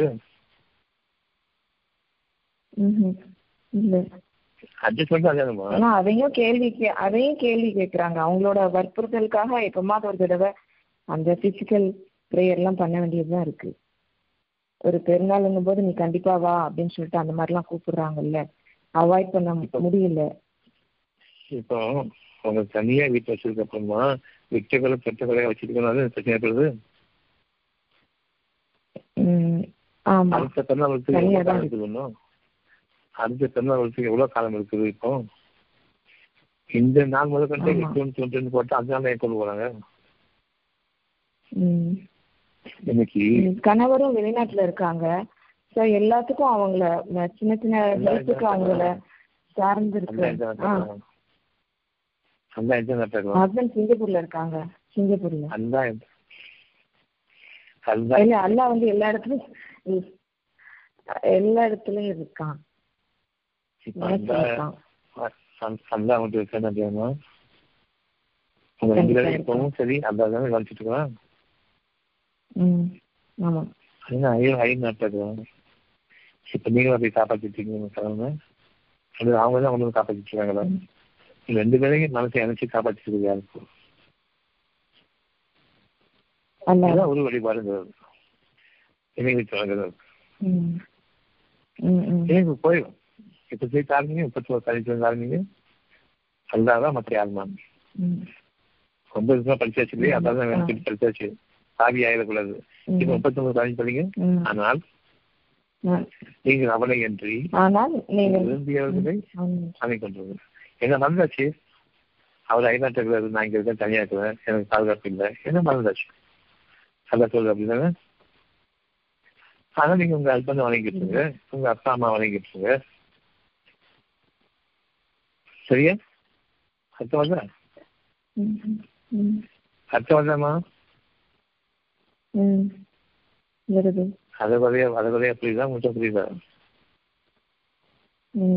இல்ல எந்த ஒரு இதுக்கும் ஹஸ்பண்டையோ இல்ல பேரண்ட்ஸ் அங்க இருக்காங்க அந்த மாதிரிலாம் எண்ணம் இருக்கக்கூடாது. அவங்கள வேண்டி அவங்க காப்பாற்றுறதுக்காக வேண்டி பயபக்தி எவ்வளவும் சமாதானம் சொல்லவும் அல்லாவுடைய நினைப்பு அதிகமா இருக்கட்டும். இன்னைக்கு உங்க ஹஸ்பண்ட் அங்க இருக்காங்க. அவங்கள பொறுத்த வரைக்கும் நீங்க வச்சிருக்கீங்க ம். சரியா? சரியாண்ணா? உங்களை காப்பாற்றுறதுக்கு அவங்க இல்லை அவங்களை காப்பாற்றுறதுக்கு நீங்க இல்லை. உங்க ரெண்டு பேரும் மனசு இருக்கக்கூடிய இந்த விருப்பம் தான் அவங்க காப்பாற்றிட்டு இருக்கு. ஆமாவா இல்லையா? ஆமா. நீங்க அவங்க நல்லா இருக்கணுமே நினைக்கிற நினைப்புச்சாம அவங்களை காப்பாத்திட்டு இருக்குது. அவங்களும். நீங்க நல்லா இருக்கணுமே நினைக்கிற நினைப்பு தான் பிரார்த்தனை அமைதி போது உங்களை காப்பாத்திட்டு இருக்கீங்க இதுக்கு இடையில சேத்தாங்களை தனியா இருக்கிறதுனால வந்து பாயும். நம்ம இறைவனுடைய நிறுத்த இருக்கும் போது சேத்தாங்களை வராது. புரியுதா சொன்னது?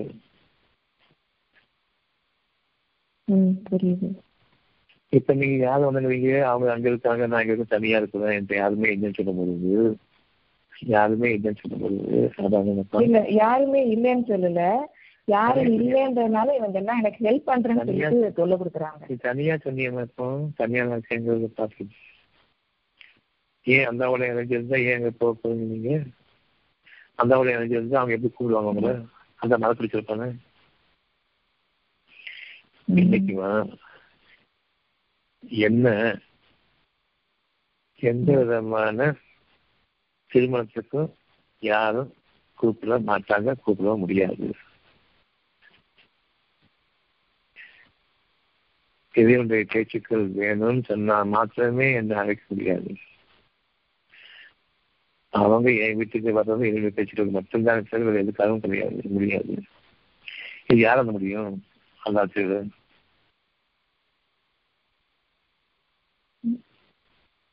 அதான் முடியும். இந்த மாதிரி விரும்புறேன் ஆனா நடக்க மாட்டேங்குது. அநியாயமான இடங்களுக்கு போகக்கூடாதுன்னு. போகக்கூடாது. ஆனா சூழமா இருந்து அவங்க செய்யக்கூடிய நடைமுறையில அவங்க ஈடுபட்டு செய்யக்கூடிய காரியங்களுக்கு பாவ மன்னிப்பு கேட்கலாம் இல்லையா நிச்சயமாக அவங்க பாவம் அவங்க ஏற்கனவே நல்லா ஏற்கனவே இருப்பாங்க. நம்மளும் அங்க போய் வந்து பாவம் முடியாது. சரியா? அங்கிருந்து விலகிருந்தா மட்டும்தான் அவங்க அன்பின் காரணமாக நீங்க பாவம் கேட்குறீங்க. நிச்சயமாக உங்களுடைய பாவனைப்பை அதை ஏற்பட இருக்கின்றன இருந்த போதிலும் அவருக்கு நீங்கள் எச்சரிக்கை செய்தே வாருங்கள் நீங்கள் கடமையா இருக்கு. வந்து வேண்டவங்க வேண்டாம் வேண்டப்படாதவங்க அப்படி நான் வந்து பாகுபாடு படுத்திக்கிட்டு இவங்க சொன்னா தப்பா வச்சுப்பாங்களோ? சொல்ல வேண்டியது சொல்றது அவ்வளவுதான். மனிதர்களுக்கும் உங்களை அல்லா காப்பாற்றுவான். இதுதான் தாய்மொழி போர்டு இப்ப மனிதர்களையும் காப்பாற்றும் போது காப்பாற்ற சொல்லுங்க போன சொல்லுங்க அதை பேர் நீங்க போகாதீங்கன்னு சொல்லுங்க. வர மாட்டாங்க. அவங்களை பார்த்து வர மாட்டாங்க. வழிகட்டு போயிட்டேன்னு சொல்லிட்டு அவங்க அங்கேயே கொதிச்சுக்கிட்டு இருப்பாங்க. கொதிச்சுட்டு தெரியும். பெருமையில குதிக்கிறாங்க. குதிக்கிறாங்கன்னு தெரியும். இங்கிருந்து அவங்க பாவங்க மன்னிச்சு சேருங்க அதாங்க சமாதானம் கொடுப்போம் மனசுக்கு வழி கொடுப்போம் அவங்களையும் உங்களுக்கு நாடி வர வைப்பாங்க. இது வேணும் தானே? இந்த நடக்கணும் தானே? நடக்கணும். அதனால இந்த கல்யாணத்துக்காக கொண்டு வருவாங்க. வரும்போது படைத்தா வேண்டாம் என்னால முடியாதுன்னு சொல்லிட்டு அங்கே நான் தப்பு இன்ஷா தான் சொல்லக்கூடாது. அந்த நாடுனா வரேங்கிற அந்த பசப்பு வார்த்தை பேசக்கூடாது. அந்த நாட்டில் நடமாட்டலாம் இந்த மாதிரி சொல்றாங்க இடத்துக்கு போகல பெருமை கொண்ட மக்கள் வரக்கூடிய இடத்துக்கு போகல அந்த நாட்டில் நடமாட்டணும் நடமாட்டேன் இருந்தாலும் அவங்க பேசுறதுக்கு எனக்கு அப்படி என்ன நாடுனா வருவேன்னு சொல்லுமே தப்புதானே இல்ல ஸ்ட்ராங்கா எடுத்து சொன்னா சண்டைக்கே வராங்க. சரி மைண்ட்ல சொல்லுங்க. இந்த மாதிரின்னு சொன்னா சரௌண்டிங்ல ஃபுல்லா வந்து நெய்பர்ஸ் எல்லாருமே என் மனசுல என் மனசுல உறுதியாக நான் மனசை வச்சுக்கிட்டு எவ்வளவு சாப்பிட்டா பேசுவாங்க. அது நான் வரமாட்டேங்கிறது அறிவிச்சிருந்தாங்க. நாசுக்கு அறிவிச்சிருந்தாங்க நீங்க அப்புறம் சொல்லணும் நீங்க உயர்ந்ததை பண்றீங்க நீங்கள் அழைக்கும் நபர் உங்கள் காலை ஹோல்டில் வைத்துள்ளார். தயவு செய்து அப்படியே சொல்லுவாங்க. அப்படி சொல்லவும் கூடாது. பணிவோடவும் சொல்லணும். அந்தரங்கமாவும் சொல்லணும். வெளிப்படையாகவும் சொல்லணும். இது அல்ல இருப்பான் நம்மளாம் செய்ய முடியாது. அப்படி வந்து அப்பெல்லாம் நீங்க தான் பாதிகள் நான் வரமாட்டேன்னு சொல்லணும் அப்படி கிடையாது. எனக்கு முடிஞ்சா வருவேன் அவ்வளவுதான். நான் எனக்கு தான் பயப்படுறேன் மற்றவங்களை பற்றி பயப்படல. அப்படி சொல்றதும் தப்பு தான் காரணம் நீங்க ஏன் அவங்க பாவனுக்கு மன்னிப்பு செய்யாம இந்த வார்த்தையை பேசுறீங்கிறது அதனுடைய கருத்து உங்களுக்கு அமைச்சிருக்கு எப்போதுமே தன்மையாகவும் பணிவாகவும் மறுக்கிறதுக்குள்ள செய்ய முடியும். அவங்கள்ட்ட குற்றம் குறைகள் இருந்தா நாட்டுக்காக கவனம். இதை வந்து அனுமதிக்கிட்டு பேசணும். நீங்க பேசக்கூடாது. நீங்க தவறானவங்க யாரை பத்தி சொல்லக்கூடாது. அவங்க மன்னிப்பு தேடலாம் அவ்வளவுதான். அவங்க தெரிஞ்சுக்கொண்டா ஓகே தெரிஞ்சு சொன்னா பண்ணுவோம்.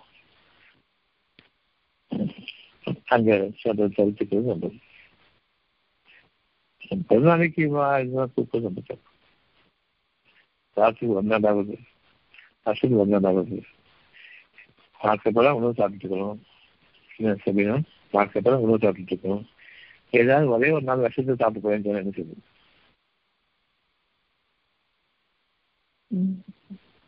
போகக்கூடாது. தானே அதனால தங்களுக்கும் தன் குடும்பத்தினருக்கும் இறுதி நாள் நஷ்டம்தான். அது வரைக்கும் நீங்க சில சம்பவங்கள்ல வாழ்தாக நினைச்சிட்டு இருப்பீங்க. வேண்டாம். உங்களுடைய வீடுகளை மசிதாக ஆக்குங்க. எத்தனை பேருக்கு ஆசைப்படுவாங்க பார்ப்போம் வீட்டுல டிவி பார்க்க வேண்டாம் மஸ்ஜித்ல டிவி இருக்காது வீடியோ இருக்காது போன் இருக்காது. இது எல்லாத்தையும் விரும்புங்கம்மா அவ்வளவுதான் மஸ்ஜித் ஆயிடுச்சு. நீங்க செய்ய முடியாது அதான் செய்வாங்க. சரியா இந்த நாட்களாவே இதெல்லாம் வெறுக்கிறேன் டாக்டர். ஆனா அந்த பேசுற பேசும்போது அல்லாவோட அனுமதி கொண்டு பேசணும் அந்த விஷயம் தான் இன்னும் வந்து நடைமுறை ஆகல. பேச முடியும். இப்போ அதான் நான் வச்சுக்கிட்டு நீ பாதுகாத்துக்கிறீங்கன்னு சொல்லிட்டு சாதாரணமா இந்த இப்போ என்ன வரல சொன்னாங்கன்னு. திரும்ப பேசும்போது வேற விஷயம் பேசணும் வேண்டாம்னு சொல்லி நீங்க போச்சு இப்படி சொல்ல தப்பா? இது சொல்றது தப்பு இல்ல.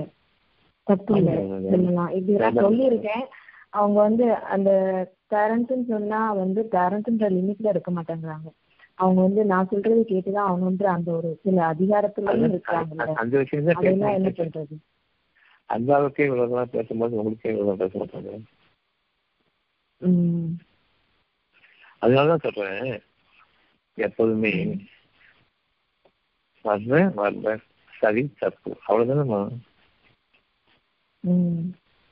அப்ப நான் பண்றது வந்து தப்பு பண்றேன்னு சொல்லும்போது நான் வந்து சரியா இருக்குன்னு சொல்லும்போது நான் முடிஞ்சா வர்றேனே அவ்வளவுதானே. அதையும் மீறி கண்டிப்பா சொல்லும்போது போச்சு ம் அப்படின்னு சொல்லுவாங்க மூஞ்சி வீடும் பக்கத்துல டாக்டர் இருக்கு வீடும் பக்கத்துல தான் இருக்கு இருக்கட்டுமேம்மா இருக்கட்டுமேம்மா கூடவே இருக்கட்டுமேம்மா வீட்டுலயே இருக்கட்டுமேம்மா ஏன் கீழ் மாட்டேங்குது வேற விஷயம் பேசுறது முடிஞ்சு போச்சு இது சொல்லக்கூடாதா சொல்லலாம்.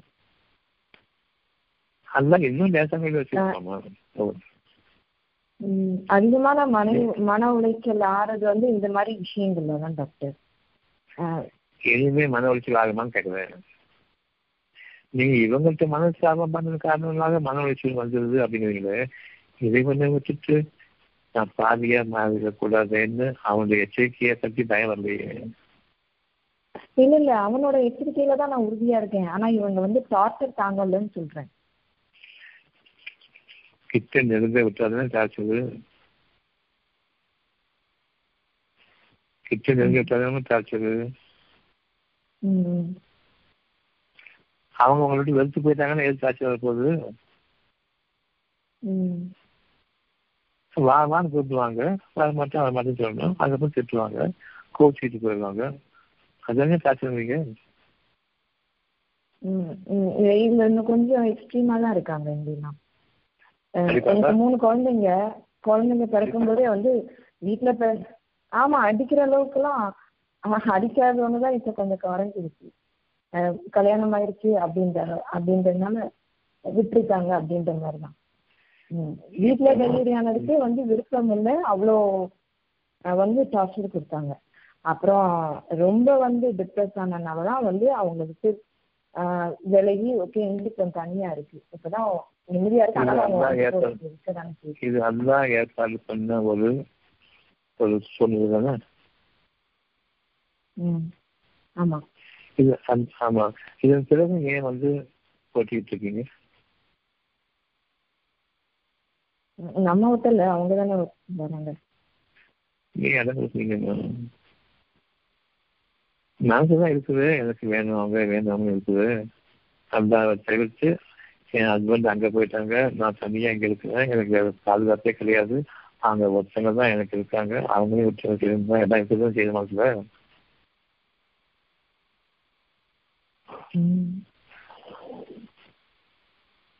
அதான் நான் சொன்னேன் சமாதானம் பேசுங்கம்மா. உறுதியா பேசுங்க ஆமா வீட்டுக்கு வரேன் சொல்லும்போது வாங்க.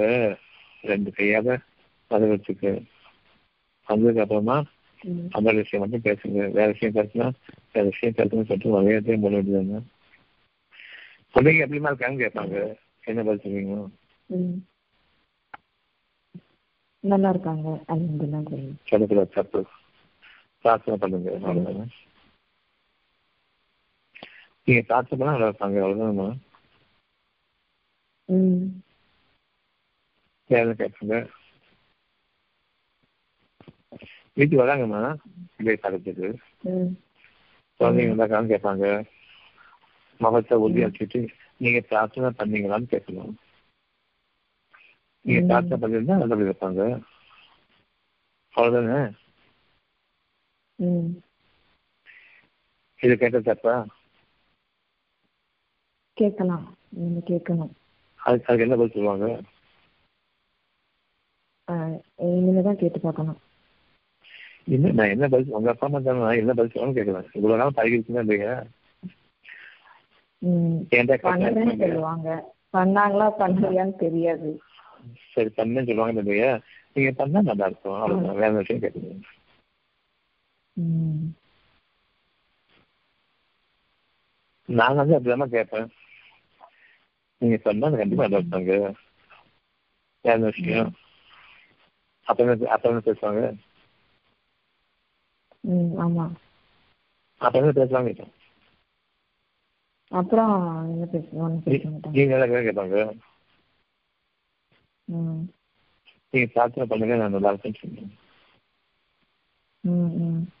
அப்ப என்ன கேட்பாங்க? ஒண்ணு போய் என்ன பிரார்த்தனை பண்ணா எல்லாம் நல்லதே நடக்கும் என்ன கேட்பாங்க வேற எதுவும் கேட்க மாட்டாங்க. கேட்கறதுக்கு இல்லை. கொஞ்ச நேரம் உட்காந்து வச்சிருப்பாங்க இல்லையா? என்ன ம். இதை போய் என்கிட்ட பார்க்க வந்தோன்னு இருப்பாங்க இல்லையா ம் நான் முடிஞ்சு இன்னைக்கு சண்டை பண்ணணும் இன்னைக்கு என் வீட்டுக்கு ஒரு ஒரு முறை கூட வராது நூற்றுக்கணக்கான உள்ள இருந்தாலும் ஒரு கூட வராது இங்க என்னைக்கு நாற்பது வருஷம் முன்னாடி மாறணும் அப்போ வந்து ரொம்ப பேர் வருவாங்க இல்லையா துக்கம் சேர்க்கறதுக்கு ம் உனக்கு எல்லாரும் காசு சட்டம் குடிச்சாங்கப்பா பச்சா குடிச்சாங்கப்பான்னு சொல்லிட்டு எல்லாரும் துக்கம் சொல்லுவாங்க இல்லையா ஜாலியா அவனுக்கு ஏன் கேட்டா அவ்வளவுதான். என்னக்கா உன்னை பத்தி இவ்வளவு பேசிக்கிறாங்க ஊர்லன்னு கேட்பாங்க. அதுதான் வருவாங்க? ஆமா அப்படிதான் வருவாங்க. ம். நான் என்ன பதில் சொல்லிப்பேன் அதுக்கு? அவங்க வாய் அவங்க பேசுறாங்க நமக்கு என்ன பத்தி. இப்ப ரொம்ப தப்பா பேசுறாங்க. அதான் சொல்லணும் அவங்க வாய் அவங்களுக்கு உரிமை எது பேசுறது என்ன எனக்கு என்ன பத்தி? எனக்கு எல்லாம் போதும் தானே உங்களுக்கு எப்படி உங்களுக்கு நல்லா தானே? அப்படின்னு கேட்கும்போது ஆமான்னு சொல்லுவாங்க. வேற விஷயம் அது செகண்ட் வேற விஷயம் கேட்டுருவாங்க இதை பற்றி தான் வந்தது இதுக்கப்புறம் வந்து பேசுறது. வேற விஷயம் கேட்கும்போது வேற ஒண்ணுமே இருக்காது. எனக்கு வீட்டு சொல்றாங்க கேட்கும் போது நான் உங்களுக்கு என்ன சொன்னோம் அதே பதில் தான். பிரார்த்தனை பண்ணுங்க. அந்த சரி யார் நமக்கு இருக்குதா பிரார்த்தனை பண்ணுங்க. நீங்க பிரார்த்தனை பண்ண நல்லா இருக்க மாட்டேன். அவ்வளவுதானே? இப்ப கூட நீங்க வர்றீங்க அந்த பார்க்க வர்றீங்க இவ்வளவு தூரத்துக்கு மகப்பத்தோட அதாவது என் மேல அதிகமான பிரித்தோடு வர்றீங்க. ஊர்வலம்னா இப்படி பேசுறப்ப அவனுக்கு விரோதமா கிளம்பிட்டாங்க எனக்கு கஷ்டமா இருக்குது நான் டாக்டர் பிரார்த்தனை பண்றேன் என்று அந்த ஒரு பிரார்த்தனை காரணமாக நீங்க நல்லா வாழ்ந்துட்டு இருக்கிறேன் அப்படின்னு சொல்லி விட்டுருவேன். அவங்கள பார்த்து கொண்டு போறாங்க எனக்கு. எப்பெல்லாம் எனக்கு கேள்வி வந்து பார்த்துட்டு இருப்பாங்க இந்த மாதிரி பேசும்போது அவங்களுக்கு ஒன்று பேச சொன்னாங்க. அதுக்கும் என்ன பேசுவாங்க? அந்த வழியை போயிடுவாங்க. அங்க போயிட்டு சின்ன பிடிச்சி வைப்பான்னு சொல்லுவாங்க சொல்லுவாங்க இல்லையா? சொல்லுவாங்க. ம் சின்ன பிடிச்சவன்னு சொல்லுவாங்க. இனி நீங்க வர மாட்டாங்க? வருவாங்களா? வர மாட்டாங்க. ஆனா அவங்கள இப்போ ஹஸ்பண்டோட பேரண்ட்ஸ்னு சொன்னா அவங்கள பாத்துக்கிறது நம்மளோட ரெஸ்பான்சிபிலிட்டியா இருக்குல்ல டாக்டர் இல்லையே. பார்த்துக்கணும் எப்படி? எப்படி ஆஹ் ஆஹ் பாக்குறதுன்னு சொன்னா அவங்களோட கண்ணோட பார்க்கணுமா இப்படி இவ்வளவு மோசமா இருக்காங்களே என்ன கதியா அந்த அந்த பார்வையோட பார்க்கணுமா இல்ல கருணையோட தான் பார்க்கணும் அவ்வளவு நல்லா போய் பாருங்க அவசியம் இல்லை. வீட்டிலேருந்து பார்க்கலாமே. கருணை பார்வை அங்க போய் நீங்கள் அழைக்கும் நபர் உங்கள் காலை ஹோல்டிங் பைட் கருணையோடு பார்க்கணும் அங்க போய் கருணையோட கண்ணை வச்சு பார்க்கணும். வீட்டுல இருந்து அந்த கருணையோட பார்க்கறது கேட்டீங்க இருந்தாலும் நம்மளை பார்க்கவே வரல அப்படின்னு சொல்லி அந்த அந்த கொஸ்டின்ஸும் கேக்குறாங்கல்ல அப்போ அது அதை திருப்பி முதல்ல. சைத்தான் பேச உள்ள ஒன்றும் சைத்தான் இல்ல சைத்தான் இருக்கான். கேட்டு மாத்தி மாத்தி கேளு. எதையும் காரணம் வாங்கி கேளு கேட்டுட்டே சொல்றேன் நம்மளும் கேட்டுட்டு. முதல்ல ஆரம்பிக்குமா இல்ல டாக்டர் நான் சொல்லாது மட்டும் கேளுங்க. சொ- சொன்னதே திருப்பி சரி டாக்டர் இவ்வளவு முக்கியம் சொன்னா அப்பவே கம்ப்ளைண்ட் பண்றோம்னா இருந்து போக வேண்டியதானே இப்ப பயமா இருக்குது அப்படின்னு சொன்னா போய் தானே? நான் நேரில் இருக்கிறேன் அவங்க பண்ண பயமா இருக்குது. இதுக்கெல்லாம் சேர்ந்து ஆரம்பிச்சது அவ்வளவுமே. போய் தானே? இல்ல ஃபேமிலியா இருக்கும்போது எப்படியும் ஒரு தடவை ஒண்ணாவது நடக்க தானே செய்யுது டாக்டர்? அதான் அந்த ஃபேமிலி சேனமா ஒன்பது இருபத்தி நாலு தான் படிக்க சொன்ன உங்கள் தந்தைமார்களும் உங்களுடைய பிள்ளைகளும் உங்களுடைய சகோதரர்களும் உங்களுடைய கணவன் மனைவிமார்களும் உங்களுடைய குடும்பத்தாரும் அல்லாவையும் அவனுடைய பாதையில் அலப்பப்படுகின்ற பிரியமனர்கள் இருக்குமானால் அல்லாவின் கட்டளை மீது நிறைவேறும். எதிர்பார்க்கிறீர்கள் நிச்சயமாக அல்லாஹ் பாவிகளுக்கு நேர்வழியை காட்ட மாட்டான். அந்த மாதிரி சூழ்நிலை வந்துட்டு மாற்றி மாற்றி கை கட்டிட்டு வாங்க போ நேர்வழி கிடைக்காம கிடைக்காத மாதிரி இருக்குது. காரணம் இதெல்லாம் ஒண்ணு மாதிரி அப்படியே விட்டுக்கூடாது சாமாசம் இருக்குதுமா அதான் பிரச்சனை. உண்மைதானே? சாமாசம் அப்பா அம்மா விட்டுக்கூடாது அப்புறம் ஆமான்னு சைத்தான் ஈஸியா வந்துருப்பான் என்ன சொன்னாலும் கேட்டு வச்சு பழைய மாதிரி எதை கேட்டுருப்போம் அதுக்கு வேற மாதிரி ஆரம்பிப்பான் இப்போ கேட்க வேண்டிய கேள்வி. இது வரைக்கும் கேட்காத கேள்வி தான் கேட்கும் சொன்ன பதில் திருப்பி வேற மாதிரி கேட்கணும் ம். சரி டாக்டர். நான் நிறைய சொல்லி கொடுத்தீங்க. நன்றி இன்னும் இன்னும் இன்னும் ஒரு கேள்வி கேட்கணும்னு நினைச்சேன். அது வேறதான். நம்பிக்கைன்னா நான் வந்து நீண்ட நாட்களா நினைச்சிட்டு இருந்தது என்ன நினைச்சிட்டு இருந்தேன்னா எனக்கு என்- ஒரு வெண்ணி குடிக்கிற எந்த ஒரு இதுனாலையும் நம்பிக்கை ஏற்படலை. ஆனாலும் தவறுகள் தெரிஞ்சுக்கிட்டு தான் இருக்கு. இன்னைக்கு கூட நிறைய விஷயங்கள் சொன்னீங்க. எந்த ஒரு பொருள் மேலேயும் நம்பிக்கை இல்லாதது வந்து அதுதான் உறுதியான நம்பிக்கைன்னு நினைச்சிட்டு இருந்தேன். ஸோ அன்னைக்கு தெரிஞ்சதுக்கு அப்புறம் தான் நம்ம அல்லா மேலேயே நம்பிக்கை கொள்ளல அப்படின்னு நினைச்சிருந்தேன் அப்பதான் எனக்கு இதுக்கு முன்னாடி ஒரு தடவை சொல்லும் பேசும்போது சொன்னீங்க. அந்த நம்பிக்கைனா இன்னும் எனக்கு வந்து கிளியரா புரியல டாக்டர் ஆஹ் ஆஹ் அன்னைக்கு தான் நான் ஃபர்ஸ்ட் டைம் கொஞ்சம் நம்பிக்கை கேட்டுட்டீங்களா? பண்ற மாதிரி தோணுச்சு. இப்ப என்னென்ன கேட்டுட்டீங்களோ இப்ப என்ன விளக்கம் கேட்டீங்களோ? உங்க கேள்விகளுக்காக கேட்டீங்களோ? அவ்வளவே நீ உண்மையாக்கி கொள்வதே என்னால முடியாதுன்னு ஒத்துதான் எனக்கு எங்க அப்பா அம்மா தான் வேணும்னு இருக்குது. உன்னை நம்ப முடியலையே நீ நம்பிக்கையை கொள்ளுன்னு சேர்க்கதான் எதெல்லாம் குரான கஷ்டம் இருக்கிறதோ அதெல்லாம் தெளிவுபடுத்தி எனக்கு நம்பிக்கையை கொள்ளுன்னு கேட்கும் நிச்சயமா நம்ம பொறுமையோட இது அவ்வளவுமே நமக்கு குரானுடைய ஒவ்வொரு அம்சமும் சாரம்சமும் நமக்கு நிறைவேறும். அந்த ஒப்படைச்சாட்சிங்கிறது தான் நம்புறது தான் நம்பிக்கை சமாதானமாய். அதான் என்னை காப்பாற்றுவான்னு நம்புறது தான் நம்பிக்கை. நான் அவன்கிட்ட கேட்டுட்டேன். இனிமே அவன் என்ன? அதுக்குள்ளேயா சீரமைப்பான் நம்புறது நம்பிக்கை. இன்னைக்கு படிச்சுட்டேன் இன்னைக்கு நான் மாறிட்டேன்னு சொல்றது நம்பிக்கை கிடையாது எல்லாத்தையுமே கால இருக்கேன் நான் இப்ப என்னென்ன சொல்லி கொடுத்தேன்னா என்ன கேட்டுட்டீங்கன்னா அது அவ்வளவு நிறைவேறும் தான் நம்பிக்கை. ஒரு காலத்தோடையின் காரணமாக தான் நிறைவேறும். ஒரு ஃபியூச்சர்ல நம்ம நல்ல நிலைக்கு வரப்போறது நம்பிக்கை. நம்பிக்கை தகுந்த போது இன்னைக்கு எதிர்பார்த்து நாளைக்கு இல்லைன்னு பார்க்கும்போது தான் காரணமே இல்லை. நம்ம தான் பண்ணணுமோ? அம்சைக்கு வந்துடும் பொறுமையாளர்களுக்கு பயபக்தியாளர்களுக்கு நம்பிக்கை படிப்படியாக கற்பிக்கப்பட்டு வர்றதை அவங்க கவனிப்பாங்க இது நம்பிக்கை அவன்கிட்ட ஒப்படைச்சிருக்கிற மனசு அமைதியடைகிறது நம்பிக்கை எந்த ஒரு நன்மையும் நம்ம கையில கிடையாது அப்படின்னு இருக்குது இப்ப சொன்னது அவ்வளவுமே உங்களை கலப்பிக்க சொல்லல அந்த ஒப்படைச்சு ஒப்படைச்சிட்டு கண்டிப்பா கால் செய்ய மாறும் அது வரைக்கும் இந்த சென்டிமெண்ட் வேலை செய்யக்கூடாது அவ்வளவுதான் எங்க எங்க அம்மா அந்த ம்.